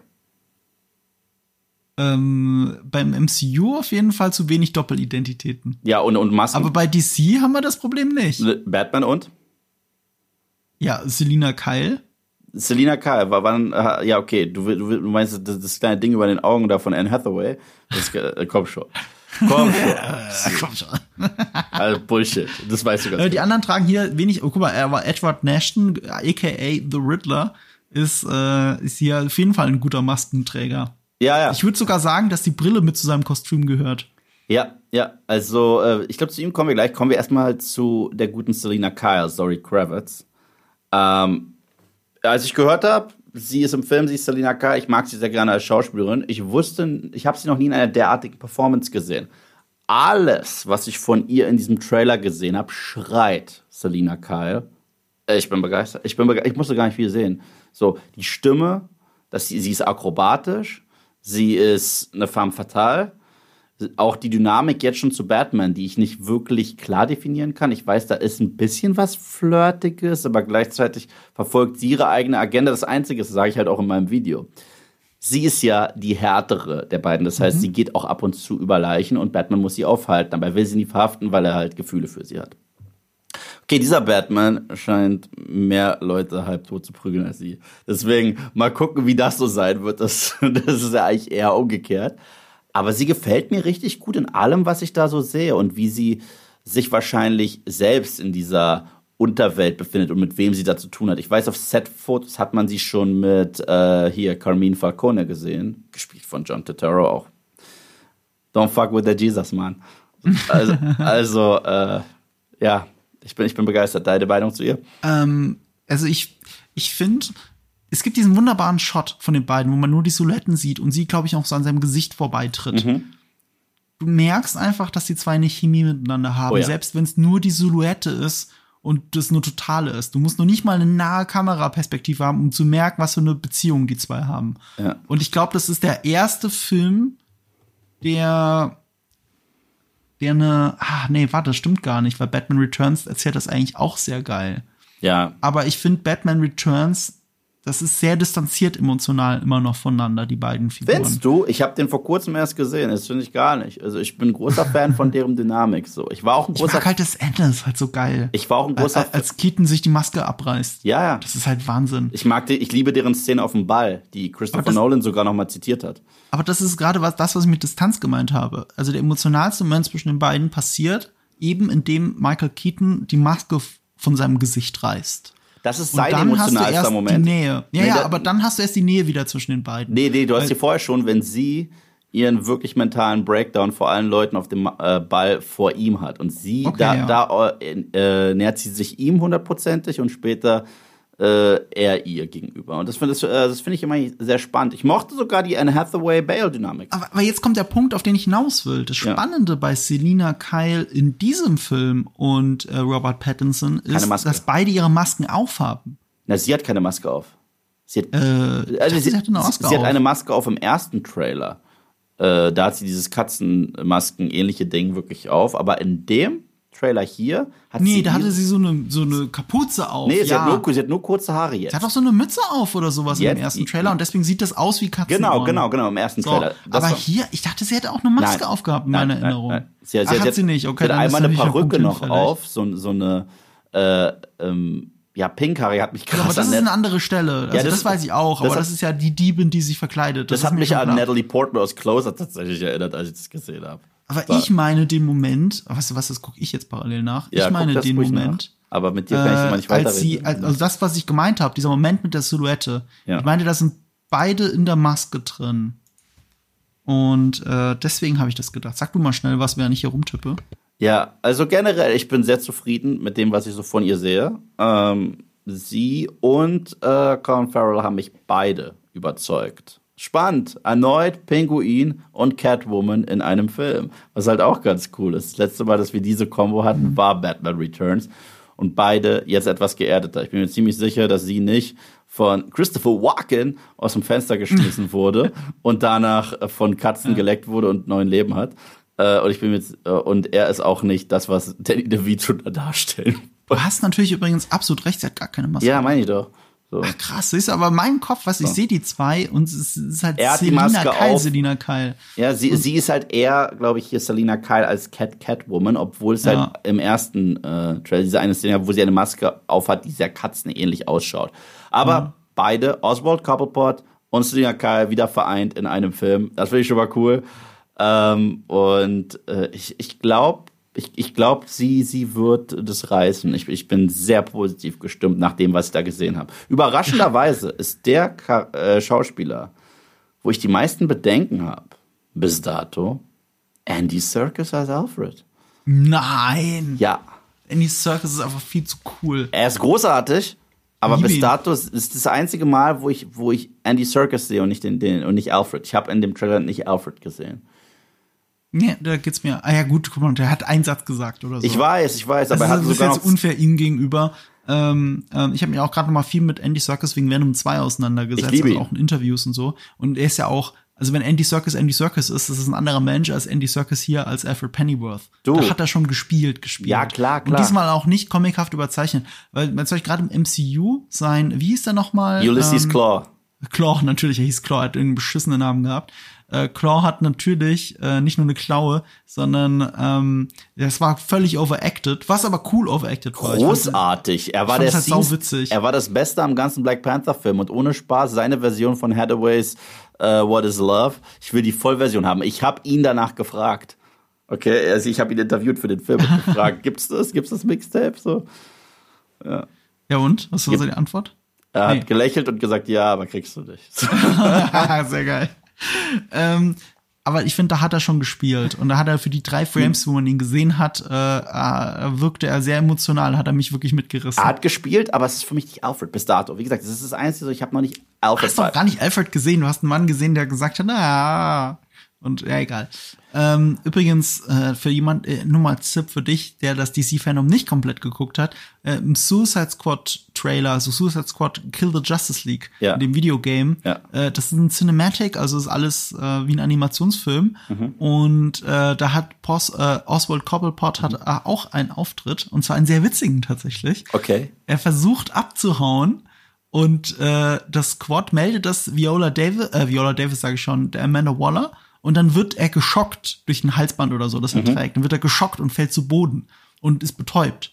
Und dann ist der Gag bei dieser Szene, dass sie trotzdem weiter durchfunken. Oh nein, er ist schon weg. Er, er rennt gerade durch die Tür und er wird weiter geschockt, während er am Boden liegt aus der Ferne. Und es ist fucking witzig. Geil. Also, also äh, ja, auf, nur zur Info. Also es lohnt sich auch andere Sachen anzugucken, außer die vier Sachen, über die wir heute geredet haben. Ähm, ja, dann kommen wir doch einfach mal, ich meine, äh, über Jeffrey Wright muss man gar nicht mehr so viel sagen, weil der hat in dem Trailer nicht so viel Screentime, aber ich fand ihn schon überzeugend im ersten Teaser. Also guter Gordon, ohne Frage. Aber jetzt kommen wir mal, glaube ich, zum größten Mysterium. Das ist auch nicht John Turturro. Das ist Edward Nashton, gespielt von Paul Dano. Denn um ihn dreht sich, er wird dieses Who Done It loslösen, dieses fette Fragezeichen, das wir schon in seiner Kaffeetasse sehen ich bin wirklich begeistert. Und erneut wurde gesagt, das, was ich bei Videospiel gesagt habe, ich so, das könnte der Jigsaw von Batman sein und das wird er auch sein. Und ich finde es großartig. Ich finde es auch toll, dass wir bis dato, das ist der einzige Charakter, wo sie darauf achten, dass wir sein Gesicht noch nicht sehen. Da achten sie Ja. bewusst in der Trailer-Kampagne drauf. Wir haben sogar Colin Farrell unter dieser Maske gesehen. Aber wir haben, die haben uns nicht Paul Dano bis da, die haben Hinterkopf gezeigt. Einmal diese seltsame Maske, wo noch eine Brille drauf ist. Aber sogar die Szene, wo Bruce ihn besucht, das sehen wir aus, da sehen wir Bruce Gesicht, aber wir sehen ähm, Edward nur bis zum Hals. Wir sehen eine, sogar, die Kamera fährt gerade genau, hoch. genau. Und sie hört am Kinn, Und aber das ist eine bewusste. Entscheidung. Ja. Das heißt, ich bin ganz gespannt, wie er ausschauen wird. Ganz gespannt. Ne, man kann sich ja ungefähr denken wegen der ersten Szene, ähm, weil da sieht man, wie er ja festgenommen wird und du siehst zumindest seine Haare, du siehst den, du siehst die Brille, du, du, du hast so ein Bild, du kennst ja Paul Dano. Ähm, also wer ihn nicht kennt, oh Gott, welchen Film könnte man von There will be Hunderten, blood, gemacht hat, empfehlen? prisoners. There will be blood and prisoners. Oh ja, Prisoners ist fantastisch und für mich vor allem There Will Be Blood. Ich glaube, das ich war seine größte gesagt. Schauspielleistung. Ja, ja, ich sag ja nur, das ist für mich der, der Nummer eins Film von ihm. Ich meine, er ist der eine Schauspieler, der es geschafft hat, in There Will Be Blood ähm, Daniel Day-Lewis, den besten Schauspieler der Welt, einfach gegen die Wand zu spielen. Die haben sich da gegenseitig an die Wand gespielt und das musst du erstmal hinkriegen. Und er ist ein junger Schauspieler. Und dass er hier in so einem Film einfach mal der Antagonist sein darf, wo ja jeder denkt, da musst du doch irgendjemand casten, der ein großer Star ist. So ähnlich wie es bei Joker ja war. Also du brauchst quasi einen Heath Ledger, der ähm, den Riddler spielt. Nee, nee, nee, du brauchst jemanden wie Paul Dano. Du brauchst so einen Typen. Und Leute vergessen auch, Heath Ledger war nicht der gigantische Star. Und äh, Er war aber ein großer Teenie-Star. ja, das stimmt, das stimmt, das stimmt. Ein aber, es, großer aber es war ja sehr gegen sein, äh, gegen seine Regel hat er gespielt, also Ja. als Joker. Und das, das haben wir häufiger mit mit äh, mit Batman-Castings. Und das finde ich toll, das finde ich total gut. Haben wir auch schon fantastisch gesehen bei Ani. Nein, sorry, sorry. Ähm, auf jeden Fall, das finde ich ohne Ende spannend. Und jetzt frage ich dich zuallererst, was sind deine Erwartungen? Die sind jetzt in die Höhe geschossen, natürlich durch die beiden Trailer. Aber ja, ich habe einfach hohe Erwartungen tatsächlich. Ich habe äh, die Erwartung, dass der Film das einhält, was die Trailer uns hier versprochen haben. Dieses Düstere, die Stimmung, auch selbst die Musik, die wir ja hier zu, auch zur Genüge hören, die Bilder, die, diese, diese tiefen emotionalen Charaktermomente von Bruce Wayne, die immer verschwimmen mit Batman, weil die Personen noch zu sehr aneinander dran sind. Ähm, das erwarte ich und ich hoffe, dass der Film es schafft, das noch zu überbieten. Ich bin guter Dinge, weil Matt Reeves war nie der größte Name, aber ein tadelloser Regisseur. Und äh, der dritte Planet der Affen toppt auch die anderen beiden noch mal. Ja. Auch auf einer emotionalen Ebene. Also was der rausholt auch aus den Schauspielern, auch wenn es eine CGI-Maske auf Andy Serkis ist. Äh, und wenn Matt Reeves Andy Serkis inszeniert, will ich dann an der Stelle nochmal sagen, habe ich immer gute Hoffnungen. Ja, äh, also er hat, er hat ja er hat ja zwei der Affenfilme gemacht und beide waren äh, phänomenal, Dawn und War und die fand ich beide noch Ja. besser als Rise, obwohl ich den auch mochte. Mhm. Und er hat auch damals schon äh, Namen gemacht, als er den allerersten Cloverfield inszeniert hat. Äh, ja, ich finde den cool. Ich finde den cool bis heute, obwohl ich den zweiten mehr mag von Dan Trachtenberg, diesen 10 Cloverfield Lane, aber es ist ein ganz anderes Genre. Kann man nicht wirklich ja, mit eben. Schwer zu vergleichen. Sehr schwer so schön an den beiden Filmen. Sehr schwer. Aber ja, ich bin großer Matt Reeves-Fan. Ich äh, habe erst recht gesehen, dass er düster, aber sehr düster mit emotional gut vermixen kann in diesen Apes-Film. Und genau das will ich bei Batman sehen. Das ist so meine Erwartung, dass ich emotional hart abgeholt werde und gleichzeitig dieses düstere, schon Fincher-eske abkriege. Und wenn wir das kriegen, ja, ja, ja. Die Frage ist jetzt, ist es der Start eines richtigen Franchises? Weil anscheinend wird ja dieser Batman schon in einem anderen Projekt, im Batgirl, auftauchen. Wird jetzt drüber. Was? Äh, da, da höre ich gerade. Ähm das ist, nur die, das ist nur die Gerüchteküche. Das ist Ach, ein Gerücht, okay. Ich meine, ein bisschen, also an für sich sehe ich erstmal eine Trilogie und damit ist kein richtiges, richtiges Franchise. Aber es stimmt ja nicht, weil wir wissen ja, dass eine Gotham-Serie geplant war oder mhm. ist. Weil das Problem war, da war ich auch erst guter Dinge, weil ich glaube, es war Terence Winter, der da hätte mitarbeiten sollen, der aber ausgestiegen ist aus der Serie. Und Terence Winter, der hat Boardwalk Empire gemacht, beziehungsweise er war Co-Autor bei den Sopranos. Mhm. Das ist halt natürlich eine Hausnummer, denn der eine Serie macht. Aber er macht sie halt eben nicht mehr. Und da habe ich dann wieder ein bisschen Angst. Aber andererseits ist es auch noch nicht so super konkret. Also es ist ja nicht so, als hätten sie schon angefangen zu drehen. Ich denke, die machen das auch ein bisschen äh, abhängig vom Erfolg des Films. Ich frage mich, ob das jetzt generell. Ich frage mich, ob das jetzt generell so die HBO Max Strategie ist, so ein bisschen in Richtung Disney rüberzuschauen. Okay, Star Wars geht im Kino weiter, aber auch auf Disney Plus und MCU geht im Kino weiter, aber auch auf Disney Plus. Weil wenn wir uns jetzt anschauen, Peacemaker kriegt seine eigene Show. Eventuell mhm. gibt es eine Serie, die connected zu dem äh, neuen Batman-Film. Bei Dune gibt es ja auch eigentlich mhm. ein geplantes Spin-off mit den, äh, wie mhm. Bennett Gesserit. Und ja. äh, bin ich mal gespannt, wie das generell so die Film- und Serienlandschaft so in den nächsten Jahren nochmal äh, verändern wird. Aber ich, ja, das ist auf jeden Fall die HBO Max Strategie. Ja. Also die, die wollen halt den Streaming-Dienst mit Exclusives, Exclusives pushen, wo es nur geht. Mhm. Und da holen die sich eben von DC, von den Kinofilmen, gleich die Spin-offs mit ab. Also es ist schon sehr bezeichnend, dass sie bei allen größeren Dingern sofort sagen, okay, ihr kriegt auch eine Serie. Ja, ja, ja. Aber äh, wie gesagt, das, das fühlt sich auch so ein bisschen an, als wollen sie Schritt halten mit dem, was so die Disney Plus Strategie ist. Ich weiß nicht, ob sie es, ja, aber ja, ob sie es zwingend notwendig haben. Ja, gut, sie haben den äh, Streaming Service gelauncht, also ja. Jetzt ähm, meine Frage zum Schluss. Vergleich mit anderen Interpretationen. Wer ist bis heute dein Batman? Ähm, Michael Keaton. Ähm, und ich habe diese Frage also nicht, ich habe nicht diese Frage so, sondern ich habe Michael Uslan, den Besitzer von Batman quasi, habe ich auch gefragt, ähm, woran liegt es, wer welchen Batman als, als Favoriten hat. Und er sagt ganz einfach immer der, mit dem du aufwächst. Mhm. Das ist in der Regel. So ähnlich wie bei James Bond. Stimmt nicht 100% natürlich, stimmt nicht für jeden, aber es ist immer so, der Schauspieler, der dich zu Batman geführt hat, ist in der Regel auch dein Lieblings-Batman. In der Regel. So, das kann eben auch ein Christian Bale sein, weil nur wenn man schon mal George Clooney gesehen hat als Batman, heißt es das nicht, dass man nicht erst mit Christian Bale zur Figur findet und deswegen ihn als sein Lieblings-Batman bezeichnet. Und deswegen ist es bei mir Michael Keaton. Aber wie ist es bei dir? Ich werde so hart cheaten. Ich sag Kevin Conroy. Das ist bei mir tatsächlich der 90er Jahre animierte Batman, der für mich alles einfängt, was ja. Batman ist. So besser noch als alle Rollen. Ich weiß, es ist auch unfair, weil er hatte eine ganze Serie. Mhm. Während die anderen ein, zwei Filme, manchmal nur einen Film hatten aber das ist mein Lieblings-Batman und danach ist es, ein, es ist schwierig, weil ich finde, du kannst Elemente von Affleck, Keaton und Bale nehmen und du hast drei Aspekte von Batman, die ich so liebe. Und das, das ist, also mit Keaton hast du das sehr theatralische, mhm. das sehr, ähm, das, das wirklich sehr operettenmäßige. Mit Bale hast du den Dämon, von dem ich davor, äh, mit, mit, mit äh, äh, Affleck hast du den Dämon, mit, über den ich davor gesprochen habe. Und mit Bale hast du die komplette Dekonstruktion von Bruce Wayne. Wer ist er eigentlich? Mhm. Und deswegen ist es. Was ist sehr, Kevin Conroy?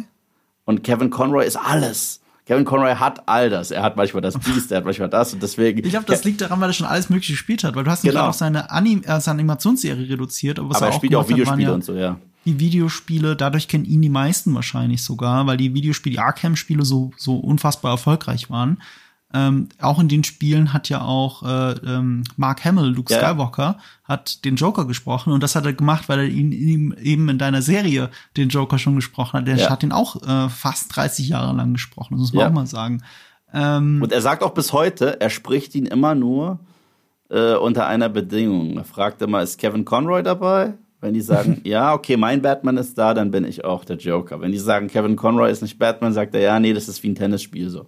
ich weiß auf jeden Fall, also der letzte Joker für immer wird halt ähm, Mark Hamills äh, Auftritt sein in The Killing Joke, in dem Animationsfilm, weil das auch einer seiner, einer seiner Lieblingscomics war. Und bei der Verfilmung wollte er noch mal den Joker sprechen, aber dann ist auch gut. Und ähm, jetzt weiß ich aber nicht, ob das auch Kevin Conroys letzter Auftritt war oder ob er in der Zwischenzeit noch mal gesprochen hat. Ich meinte schon, aber du weißt es besser? Ich bin mir da nicht sicher. Ich glaube, er hat es bis dato auch nicht mehr gemacht. Aber, aber die sprechen da sich häufiger ab und sagen so, ja, wenn Kevin Conroy es macht, dann mache ich es auch so. weil, weil, weil die, die haben halt auch eine gute Dynamik. Die haben über Jahre lang hinweg im Tonstudio diese 90er-Jahre-Serie äh, eingesprochen und halt auch richtig gespielt. Das ist ja mehr als Halt. einsprechen. Halte, ich weiß, Kevin Conroy hat noch mal Batman gespielt. Jetzt fällt's Ja? mir ein. Äh, ich wusste, ich hab's nur nicht gesehen. Ich glaube, das war im Arrowverse. Wirklich. Ich glaube, in einer, in einer Paralleldimension oder sowas spielt da eine Batman-Variante und zwar in Live-Action, wenn ich mich nicht täusche. Okay, Bitte krass. schlagt mich jetzt, wenn ich jetzt Quatsch erzähle, aber das hatte ich so, so ungefähr in mein Gedächtnis gebrannt. Ähm, und Aber dann war es aber auch wieder vergessen, weil ich kein Arrowverse-Fan Aber bin. es war ja auch keine Batman-Joker-Story, das meine ich damit. Also wenn es eine Batman-Joker-Story gibt, wo Kevin Conroy am Start ist, dann kannst du davon ausgehen, dass Mark Hamill sagt, okay, dann mache ich es auch. Und umgekehrt. So. Ja. Äh. Auf jeden Fall spricht das für meine These mit der Kindheit, weil 90er Jahre, ich bin mal so kühn und behaupte, da warst du noch ein Kind. Ja. Deswegen äh, kommt das so ungefähr hin. Ja. Also es geht auch weniger um die Kindheit nochmal. Es geht wirklich um dieses, was, welcher Batman hat mich zu Batman geführt. Und so ähnlich ist es auch bei James Bond. Roger Moore, Roger Moore war der erste James Bond, den ich gesehen habe, aber es war Sean Connery, der mich zu James Bond geführt hat. Ja, ja. Deswegen. Ja, der erste Batman, den ich gesehen habe, war nicht Adam West. Der erste Batman, den ich gesehen habe, der erste Live-Action war tatsächlich äh, Keaton und das auch nicht im 89er-Film, sondern im 93er-Film Batman Returns, den ich auch wirklich objektiv besser finde als den ersten, obwohl ich den ersten sehr gerne mag. Aber ich habe es jetzt beide noch mal gesehen und äh, also Back-to-Back, ich finde Returns wirklich besser.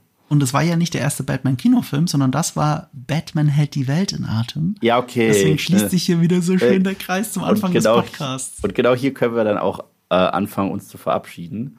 Ja. Ähm, deswegen, ich glaube, seid immer ihr selbst, es sei denn, ihr könnt Batman sein. Dann seid Batman.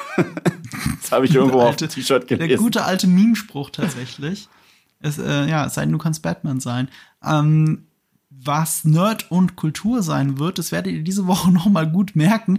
Diese Folge kommt ja verspätet für viele, weil sie hätte am Sonntag kommen sollen, aber wie gesagt, ich war am Samstagabend zu besoffen dafür. Ähm, deswegen haben wir es an einem Montag aufgenommen und am Dienstag hört ihr das.